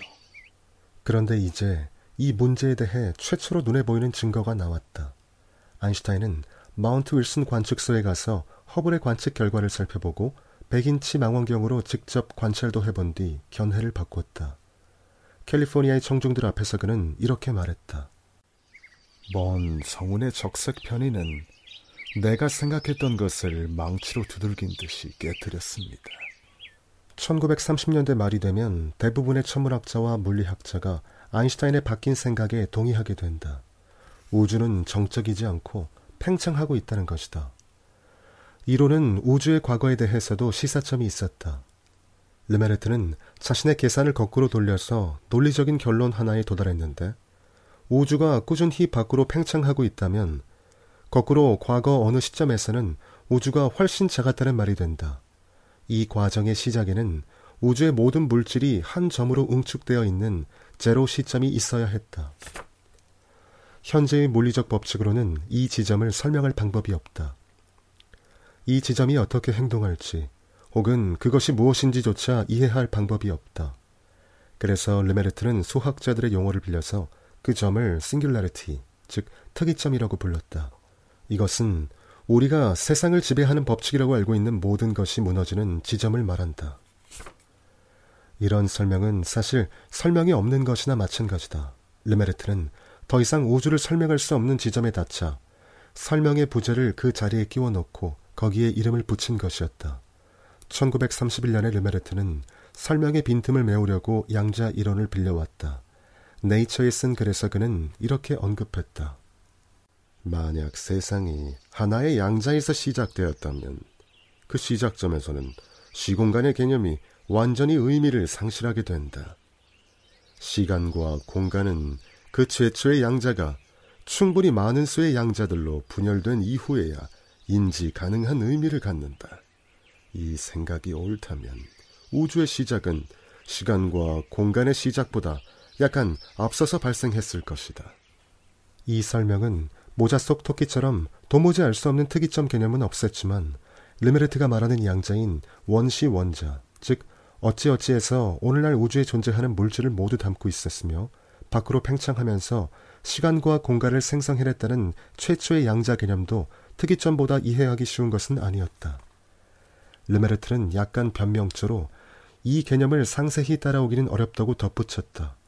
이것도 그나마 줄여 말한 것이었다. 게다가 문제는 특이점만이 아니었다. 우주가 꾸준히 밖으로 팽창하고 있다면, 그리고 오랫동안 그랬다면, 우주의 중심은 점점 더 엷어져야 하지 않는가. 먼 미래의 관찰자는 모든 은하가 멀어져 버려 관찰 가능한 영역 안에는 아무것도 없는 완전한 허공만을 보게 되지 않겠는가. 1948년에 요크셔 출생의 천문학자 프레드 호일은 엷어지는 우주 문제를 연구하면서 르메르트의 원시 원자설을 기각했다. 호일은 10억 년 후에도 관찰자는 우리가 지금 보는 것과 동일한 숫자의 은하를 보게 될 것이라고 주장했다. 왜냐하면 우주가 팽창해서 물질들이 우리의 관찰 범위를 벗어나는 한편으로 그만큼을 상쇄할 수 있는 속도로 배경 물질이 새로이 응결되어 들어옴으로써 우리의 관찰 범위 안에 새 물질이 계속 생겨날 것이기 때문이다. 언뜻 생각하면 배경 물질이 다 소진되면 이 과정이 무한히 일어날 수 없으리라고 여겨질 것이다. 하지만 그렇지 않다. 새로 옹결되는 데 쓰일 만큼의 물질을 보충할 수 있도록 새로운 배경 물질이 계속 나타날 것이기 때문이다. 우주의 속성은 지속적인 창조를 필요로 한다고 가정할 수밖에 없다. 새로운 배경 물질이 계속해서 불려 들어와야 하는 것이다. 호일은 자신의 지속적인 창조 모델이 르메르트의 이론보다 더 과학적이라고 주장했다. 우주의 모든 물질이 먼 과거의 특정한 시점에 한번 빅뱅 하고 뻥 터져서 생성되었다는 것은 관찰의 필요 조건들과 상충합니다. 1949년에 호일은 많은 사람이 듣는 라디오 방송에서 이렇게 주장했다. 이 빅뱅 가설은 과학적 용어로 묘사가 불가능한 불합리적인 과정입니다. 고려알고 34세였고 케임브리지 대학에서 강사로 일을 한 지 4년이 되었을 때였다. 꼬러닫고 호일은 수사법 구사에 능했다. 르메르트의 지지자들은 원시 원자 이론이 대폭발도 아니며 괄호 열고 매우 작게 시작한다. 걸어뒀고 르메르트의 지지자들은 원시 원자 이론이 대폭발도 아니며 대폭발도 아니라고 괄호 열고 폭발은 존재하지도 않고 공간의 꾸준한 확장만이 존재한다. 괄호 닫고 르메르트의 지지자들은 원시 원자 이론이 대폭발도 아니며 대폭발도 아니라고 지적했지만 빅뱅이라는 용어는 빠르게 고착됐다. 1950년에 호일은 지속적인 창조 가설을 우주의 본질이라는 유려한 책으로 펴냈다. 빅뱅 이론에 대한 대안을 제시한 책이었다. 우주는 특이점이나 고리 열고 여전히 정의되지 않은 그러뒀고 우주는 특이점이나 하나의 양자에서 발생한 것이 아니라 안정적인 정상 상태에 있다는 것이 그의 주장이었다. 우주는 시작도 끝도 없다. 적은 양의 물질이 지속적으로 흘러들어온다. 괄호 열고 새로 생성되는 물질이 많을 필요도 없다. 5세제곱킬로미터 공간당 원자가 한두 개만 새로 생겨도 충분하다. 닫고 우주의 팽창과 새로운 물질의 창조는 영원히 계속된다. 호일의 정상 상태 이론에도 문제는 있었다. 하지만 호일이 주장했듯이 르메르트 이론이 가진 문제보다 더 치명적이지는 않았다. 모든 물질이 어느 한 시점에 나타났다는 것보다 물질이 계속적으로 창조된다는 것이 딱히 더 믿기 어려운 것은 아니었다. 우주의 본질은 대중과 학계 모두에서 큰 호응을 얻었다. 원시 원자 이론을 지지한 물리학자와 천문학자가 더 많긴 했지만 압도적으로 우세하다고 할 수는 없었다. 두 이론 모두 어떤 현상들을 설명했지만 다른 현상들은 설명하지 못했다. 그리고 두 이론 모두 보이지 않는 모자에서 예기치 못한 토끼를 꺼냈다. 어찌어찌해서 물질이 나타난 것이다. 하지만 정상 상태 이론에는 큰 장점이 하나 있었다. 이제까지 알려진 물리 법칙을 모두 포기해야 하는 과거의 어느 시점을 요구하지 않는다는 점이었다.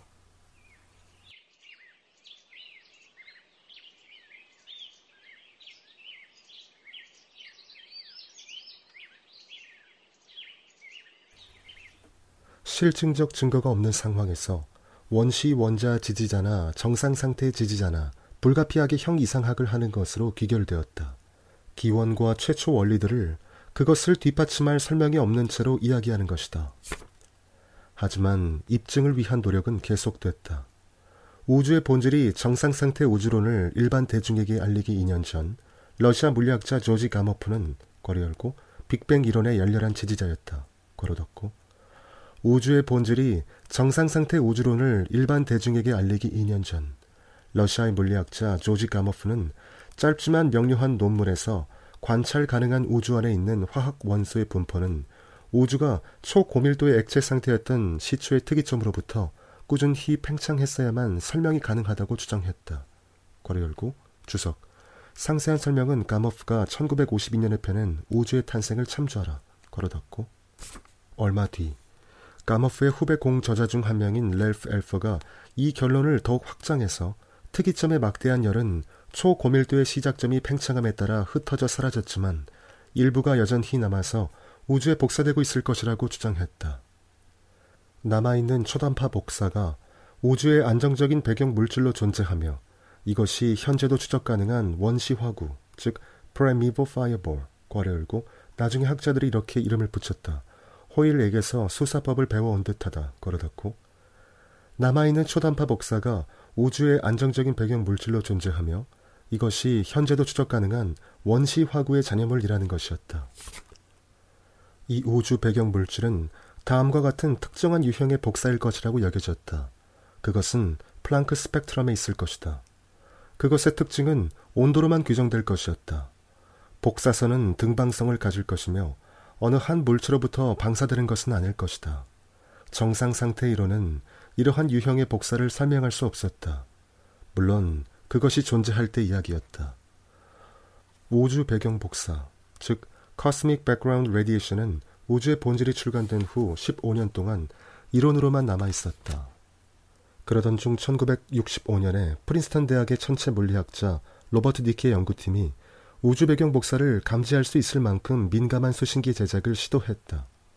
그와 동시에 50km 떨어진 벨 연구소에서 두 명의 물리학자 아르노 펜지어스와 로버트 윌슨은 최첨단의 초단파 안테나에서 설명되지 않는 잡음이 계속 나오는 것을 발견했다. 우연히도 공통의 지인으로 연결되어서 프린스턴과 벨 연구소 과학자들은 공동으로 그 잡음을 분석했다. 가머프가 이야기한 우주 복사의 전염물로 보이는 정확한 스펙트럼이었다. 가머프 이론이 암시하듯이 등방성을 가지고 있었다. 이것이 빅뱅 쪽으로 우주 이론을 기울게 한 첫 조약돌이었다. 이후 몇 년 동안 우주 배경 복사가 여러 차례 측정되어 그것의 존재를 입증했고 온도가 확증했으며 스펙트럼이 확인됐다. 정상 상태 이론은 금세 시들었다. 당시에 막 자신의 첫 번째 과학 학위를 마치려는 중이었던 저명한 물리학자이자 천문학자 우드러프 설리반은 이렇게 회상했다. 늘 놀랍게 느껴지는 것은 1960년대 천문학계가 보기에 정상 상태 이론이 우연한 발견에 의해서 죽임을 당했다는 점이었다. 경쟁 이론이 예측한 그다지 강조되지도 않았고 잘 알려지지도 않았던 예측이 성취되면서 정상 상태 이론은 사망했다. 프레드 호일은 계속 정상 상태 이론을 옹호했다. 우주 배경 복사는 특이점만큼이나 불편했으며 관찰 가능한 모든 물리 법칙을 폭력적으로 위배하는 것이었다. 그만 그렇게 생각하는 것이 아니었다. 메릴랜드 대학 물리학과 학장 데니스 시아마는 1967년에 우주 배경 복사의 존재를 이렇게 개탄했다. 그는 학생들에게 이렇게 말했다. 정상 상태 이론을 포기해야 하는 것이 매우 슬픕니다. 정상 상태 이론은 우주의 설계자가 설명할 수 없는 이유로 간과한 듯이 보이는 아름다움을 가지고 있습니다. 이제 우주는 망가진 작품으로 보입니다. 하지만 그 우주에서도 우리는 최선을 다해야 할 것이라고 생각합니다. 1960년대 말이 되면 물리학자들과 천문학자들은 대체로 빅뱅 쪽으로 개종을 한다. 고려 열고 호일은 아니었다. 25년 뒤에도 그는 정상 상태 이론을 작동시키고자 애를 쓰고 있었다. 걸어뒀고 빅뱅이 이겼다. 대폭발도 대폭발도 아니었지만 빅뱅은 우주의 시초에 견고하게 자리를 잡고 자신의 법칙에 따르기를 거부하고 있었다. 일반 대중이 빅뱅을 알기까지는 한두 해가 더 걸렸다. 우주 배경 복사는 이해하기 쉽지 않다. 매우 특수한 장비가 있어야만 추적할 수 있고 높은 수준의 수학 지식이 있어야만 이해할 수 있다. 정상 상태 이론은 호일이 그것을 잘 설명해 냈기 때문에 대중적 설득력을 가진 면이 있었다. 초고밀도의 뜨거운 특이점에서 우주가 팽창했다는 이론도 그와 비슷한 대중적 전달자가 필요했다. 그가 1977년에 나타났다. 뉴욕 출신의 이론 물리학자로 2년 뒤에 노벨상을 받게 되는 스티븐 와인버그였다. 와인버그는 우주 배경 복사에 대해 매우 전문적인 연구를 하는 한편 최초의 3번이라는 대중서를 써서 학계의 논의를 성공적으로 대중의 언어로 풀어냈다. 호일도 와인버그도 운유에 강했고 괄 열고 만약 거인이 태양을 앞뒤로 흔든다면 지구의 우리는 그 효과를 8분 뒤에 알 수 있을 것이다. 파동이 태양에서 지구로 오는데 걸리는 시간이 8분이기 때문이다. 걸어뒀고 호일처럼 와인버그도 운유에 강했고 초창기 우주를 설명하는 과학을 흥미로운 이야기로 풀어낼 수 있었다. 이 책은 우주 팽창에 대한 배경 지식을 명료하게 설명했고 정상 상태 이론을 포함해 다양한 이론들의 역사를 설명했으며 우주 배경 복사의 필연성을 보여주었다. 이 책은 빅뱅 이론을 처음으로 대중에게 널리 알린 저술이었고 이후 10년 동안 일반인 대상의 우주론과 이론 물리학 서적이 쏟아나오게 한 촉매였다. 와인버그가 우주 기원에 대한 대중의 관심을 촉발하고 뒤이어 수많은 책들이 나오면서 스티븐 호킹의 짧고 쉽게 쓴 시간의 역사가 나올 수 있는 길이 닦였다. 호킹의 책은 앞의 모든 것을 다 덮을 만큼 히트를 쳤다.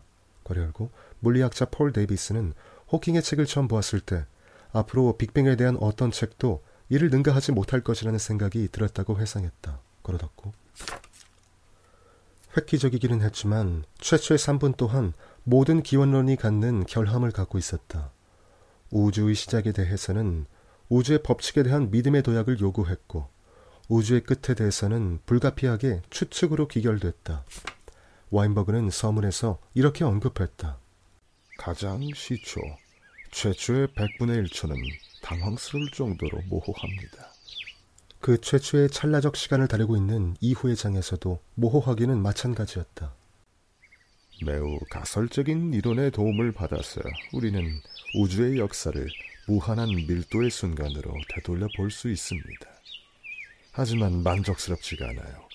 당연하게도 우리는 이 시점의 이전, 우주가 팽창하면서 시기 이전에는 무엇이 있었는지가 알고 싶어집니다. 우리는 시간의 절대 제로라는 개념에 좀 더 익숙해져야 할 것이에요. 그 시점 이전에는 원칙적으로 어떤 인과 관계도 추적할 수 없는 그 지점 말입니다. 베이컨적인 과학으로는 이것을 이해하기도 인정하기도 어렵다. 와인버그는 빅뱅의 몇몇 측면은 설명이 불가능하다고 인정했지만 동시에 그 설명 불가능성을 인정하기 어려워했다. 당황스러울 정도로 모호하다는 표현은 모호함 없이 모든 문제가 설명되어야 마땅하다는 생각을 깔고 있는 것이다. 거열고 베이컨도 그렇게 생각할 것이다. 그러닫고 베이컨의 과학에는 불확실성을 위한 자리가 없다. 그래서 최초의 산불은 추측의 영역으로 넘어가면서도 매우 분명한 언급으로 마무리를 한다. 호일이 상정한 지속적으로 창조되는 물질이 없으므로 우주는 궁극적으로 팽창을 멈추게 된다는 것이다. 단순히 멈추어서 어둡고 차가운 곳으로 사라져 없어지거나 아니면 우주적인 되튕김을 시작해서 다시 팽창하기 시작하거나 해야 한다. 우리는 무한히 반복되는 팽창과 수축의 순환을 시작점 없이 무한한 과거까지 확장해 볼 수 있다. 그리고 와인버그는 형 이상학으로 넘어갔다. 이런 이론들은 어떤 것도 우리에게 위안을 주지 않습니다. 우리는 우주와 우리가 특별한 관계를 가지고 있다고 믿고 싶은 마음에 저항하기 어렵죠. 인간의 삶이 그저 최초의 3분 내서부터 우연들이 이어진 결과로 나온 익살극에 불과하진 않을 거라고 믿고 싶은 것이죠. 우주를 더 이해한 것처럼 보일수록 우주는 더 무의미해 보입니다. 특이점에서 의미로 넘어가는 것은 저항하기 어렵지만 비과학적이기도 하다. 위안과 절망 모두 전적으로 베이컨적이지 않다. 최초의 산불은 고대의 창조 신화, 괄리 열고 북유럽의 에다 신화 등 괄호닫고 최초의 산불은 고대의 창조 신화와 과학적인 우주론의 차이점을 이야기하는 것으로 시작하지만 사실 이 두 이야기는 매우 닮았다. 와인버그가 말하는 기원론도 종말의 예견, 그리고 인류의 도덕과 목적에 대한 이야기를 담고 있다. 우리 연구 성과에서 아무 위안도 얻지 못한다 해도 적어도 연구 자체에서 위안을 얻을 수 있어요. 우리는 신과 거인의 이야기에 만족하지 못하며 생각을 일상사에만 한정하는 것에도 만족하지 못합니다. 우리는 망원경이라든지 인공위성이라든지 가속기 같은 것을 만들고 책상에 앉아 자료에서 의미를 캐내느라 끝도 없이 시간을 보내죠. 우주를 이해하려는 노력은 인간의 삶을 익살극보다 조금 더 높은 수준으로 고양하고 조금이나마 그것에 비극적인 우아함을 부여하는 매우 드문 일 중 하나인 것이죠. 와인버그는 과학에 영예를 주고 그 영예를 영원히 추구하기 위해 물리학적 질문에서 삶의 목적에 대한 논의로 넘어갔다. 베이컨의 프로젝트는 한 바퀴를 돌아 제 자리로 왔다. 경험으로 증명할 수 있는 것에 대한 탐구에서 시작되었던 프로젝트가 경험으로 결코 닿을 수 없는 진리를 가늠하기 위한 길이 되었다.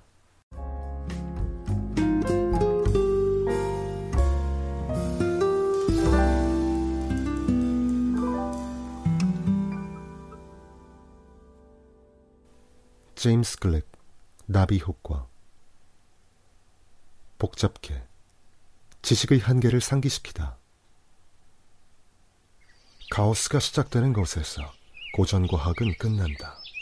제임스 클릭, 카오스 우주 연구는 거의 방정식말을 이용해서 매우 소수의 사람들끼리 고공 플레이를 하는 영역이 되었다. 최신 이론들은 미적분을 잘 아는 독자라도 이해하기 어려웠고 미적분을 모르는 독자는 전혀 이해할 수 없었다. 사람들이 접근하지 못하는 영역이 되다 보니 학술 논문을 설득력 있는 서사로 바꾸어 알기 쉽게 대중화할 수 있는 학자들에게 큰 권위가 실렸다. 월터 알바레스는 지질학자로서 그런 사람이었고 리처드 도킨스, 에드워드 윌슨, 스티븐 제이 굴드는 생물학자 중에서 대중적인 글을 잘 쓴 사람들이었으며 스티븐 와인버그와 에르빈 슈뢰딩거는 물리학자이자 대중저술가로 이름을 날린 사람들이었다. 그런데 물리학, 그 중에서도 우주학인 cosmology, 괄호 열고 우주 전체와 그 작동에 대한 연구, 닫고 그런데 물리학, 그 중에서도 우주학이라고 불리는 분야에서 발생한 20세기의 마지막 패러다임 전환은 영문학도에 의해 대중에게 알려졌다.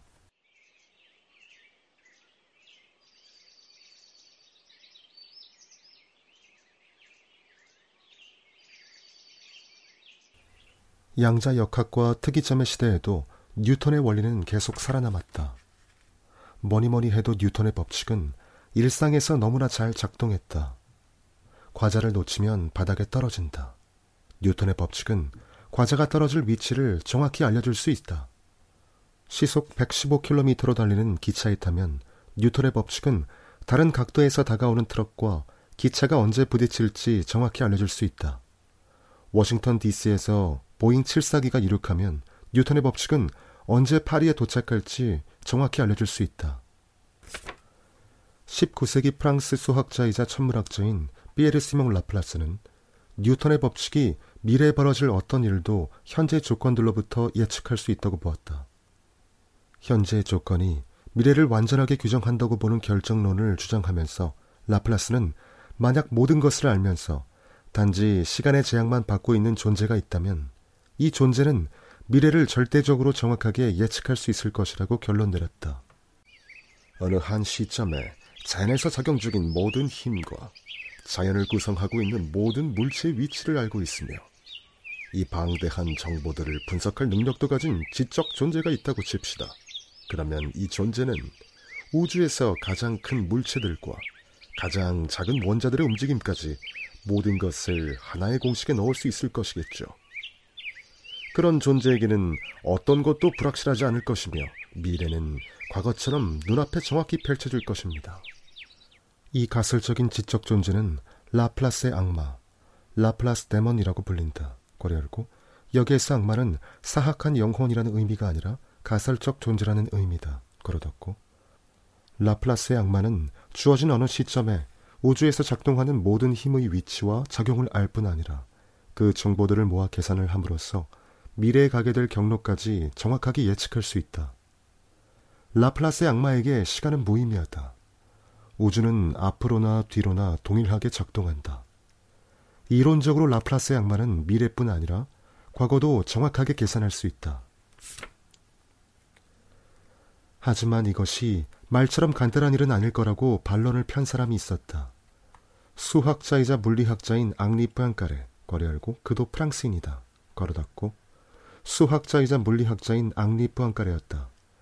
1910년경 포안카레는 꽤 단순해 보이는 시스템을 가지고 연구를 하던 중 예기치 못한 결과에 봉착했다.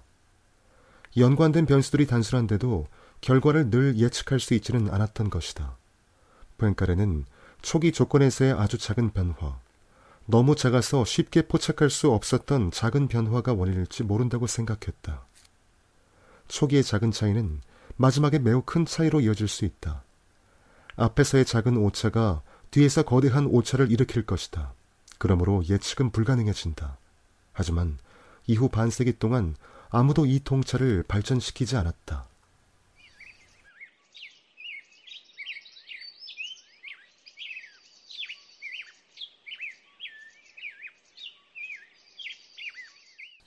1960년대 라플라스의 악마가 거래 열고 초창기 형태였지만 걸어뒀고 1960년대 라플라스의 악마가 등장했다. 바로 컴퓨터였다. 컴퓨터는 자연에서 작용하는 요인들을 이해할 능력은 없었지만 사람에게는 도저히 불가능한 방식으로 무한한 데이터를 처리할 수 있는 잠재력이 있었다.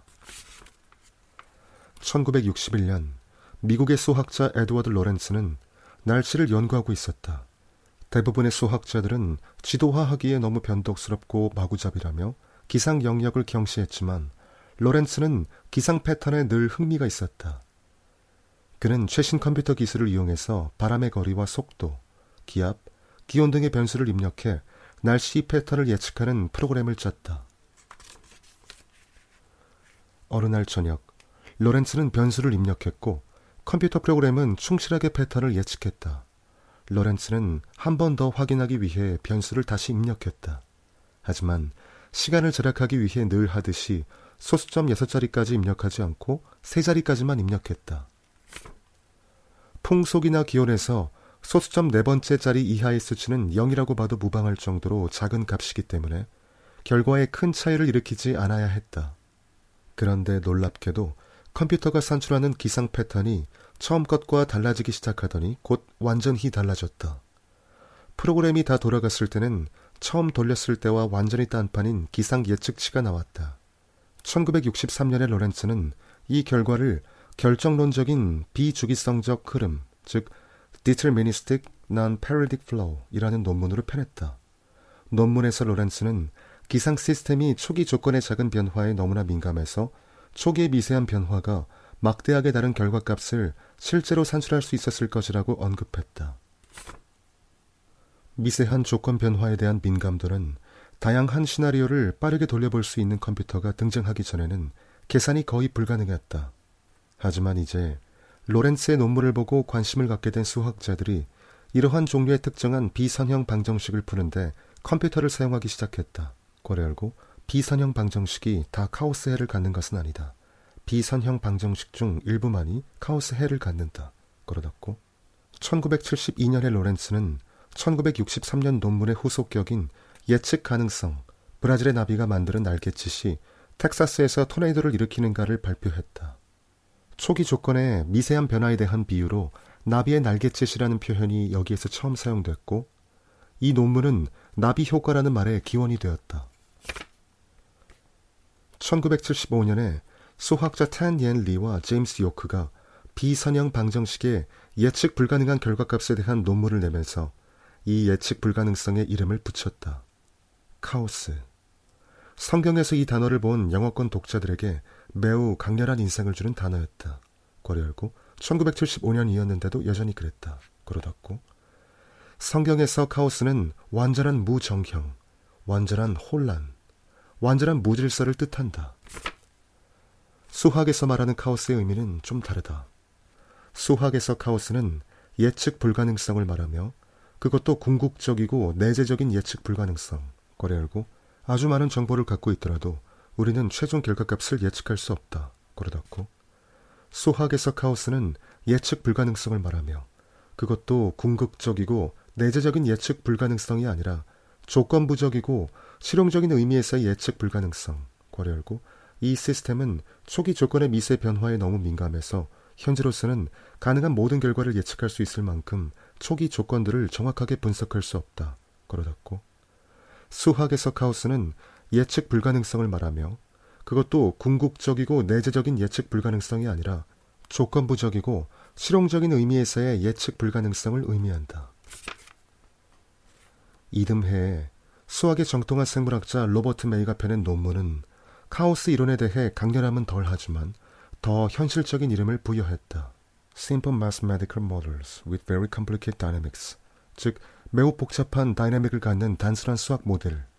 이 논문에서 메이는 기상 영역에서 연구됐던 카오스적 시스템을 좀 더 구체적인 영역인 곤충의 개체수에 적용했다. 그는 어떤 곤충 군집 안에서 명백하게 무작위적으로 보이는 개체수의 변동이 카오스에서 말하는 초기 조건들의 미세 변화로 설명될 수 있다고 주장했다. 메이의 논문 이후 카오스 이론에 대한 연구와 카오스 이론을 물리학, 화학, 생화학, 생물학 등에 적용하는 연구가 가속화됐다. 하지만 카오스 이론은 여전히 청년기였다. 이때 작가 제임스 글릭, 괄호 열고 뉴욕타임스 매거진의 칼럼니스트이자 프리랜서 저술가이자 과학기자, 괄호 닫고 이때 작가 제임스 글릭이 첫 저서의 주제로 카오스 이론을 선택했다. 그의 책 카오스 새로운 과학은 괄호 열고 티라노사우루스 렉스와 멸망의 운석 구덩이, 이중 나선, 인간에 대한 오해 등도 그랬듯이 괄호 닫고 그의 책 카오스 새로운 과학은 말쑥한 제목과 유려한 문장과 생생한 비유로 쓰인 매력적인 책이다. 이 책은 티라노사우루스 렉스와 멸망의 운석 구덩이나 빅뱅 이론처럼 대중의 상상을 휘어잡았다. 티라노사우루스 렉스와 멸망의 운석 구덩이가 영화 Deep Impact와 아마겟돈에 직접적인 영향을 주었다면 괄호 열고 간접적으로 영향을 미친 영화는 매우 많다. 괄호 닫고 티라노사우루스 렉스와 멸망의 운석 구덩이가 영화 Deep Impact와 아마겟돈에 직접적인 영향을 주었다면 나비 효과는 주라기 공원에서 제프 골드블럼이 연기한 과학자가 언급한 이후로 일상 용어가 되었다. 그것은 복잡기에서의 예측 가능성을 말하는 것입니다. 베이징에서 나비가 날갯짓을 하면 뉴욕 센트럴파크는 맑은 날씨 대신 비 오는 날씨를 갖게 된다는 겁니다. 작은 변화들이 결코 반복되지 않고 결과에 막대하게 영향을 미치게 됩니다. 이것은 예측 불가능성입니다. 그렇지만 카오스라는 용어는 오해를 일으킬 소지가 있다. 특히 방정식을 모르는 채로 이 단어를 접하면 더욱 그렇다. 그릭은 그의 명료한 괄호 열고 그리고 당연하게도 베스트셀러가 된 닫고 그릭은 그의 명료한 저서에서 카오스가 시작되는 곳에서 고전 과학은 끝난다고 말했지만 깊이 들여다보면 카오스 이론은 거의 뉴턴적이다. 방대한 정보와 무한한 계산 능력이 있는 라플라스의 악마는 괄호 열고 이론상으로는 닫고 방대한 정보와 무한한 계산 능력이 있는 라플라스의 악마는 나비의 날갯짓으로부터 최종 결과인 뉴욕의 빛까지 추적할 수 있다. 결국 우리가 복잡기에서 결과를 예측하지 못하는 이유는 그것이 예측 불가능해서가 아니라 영향을 미치는 구성 요소들을 우리가 아직 충분히 깊이 알지 못해서다. 하지만 카오스 이론의 깊은 기저에는 어쩌면 앞으로는 이렇지 않을 수도 있으리라는 약속이 깔려 있다. 그 약속이 과학적으로 입증되지 않았을지라도.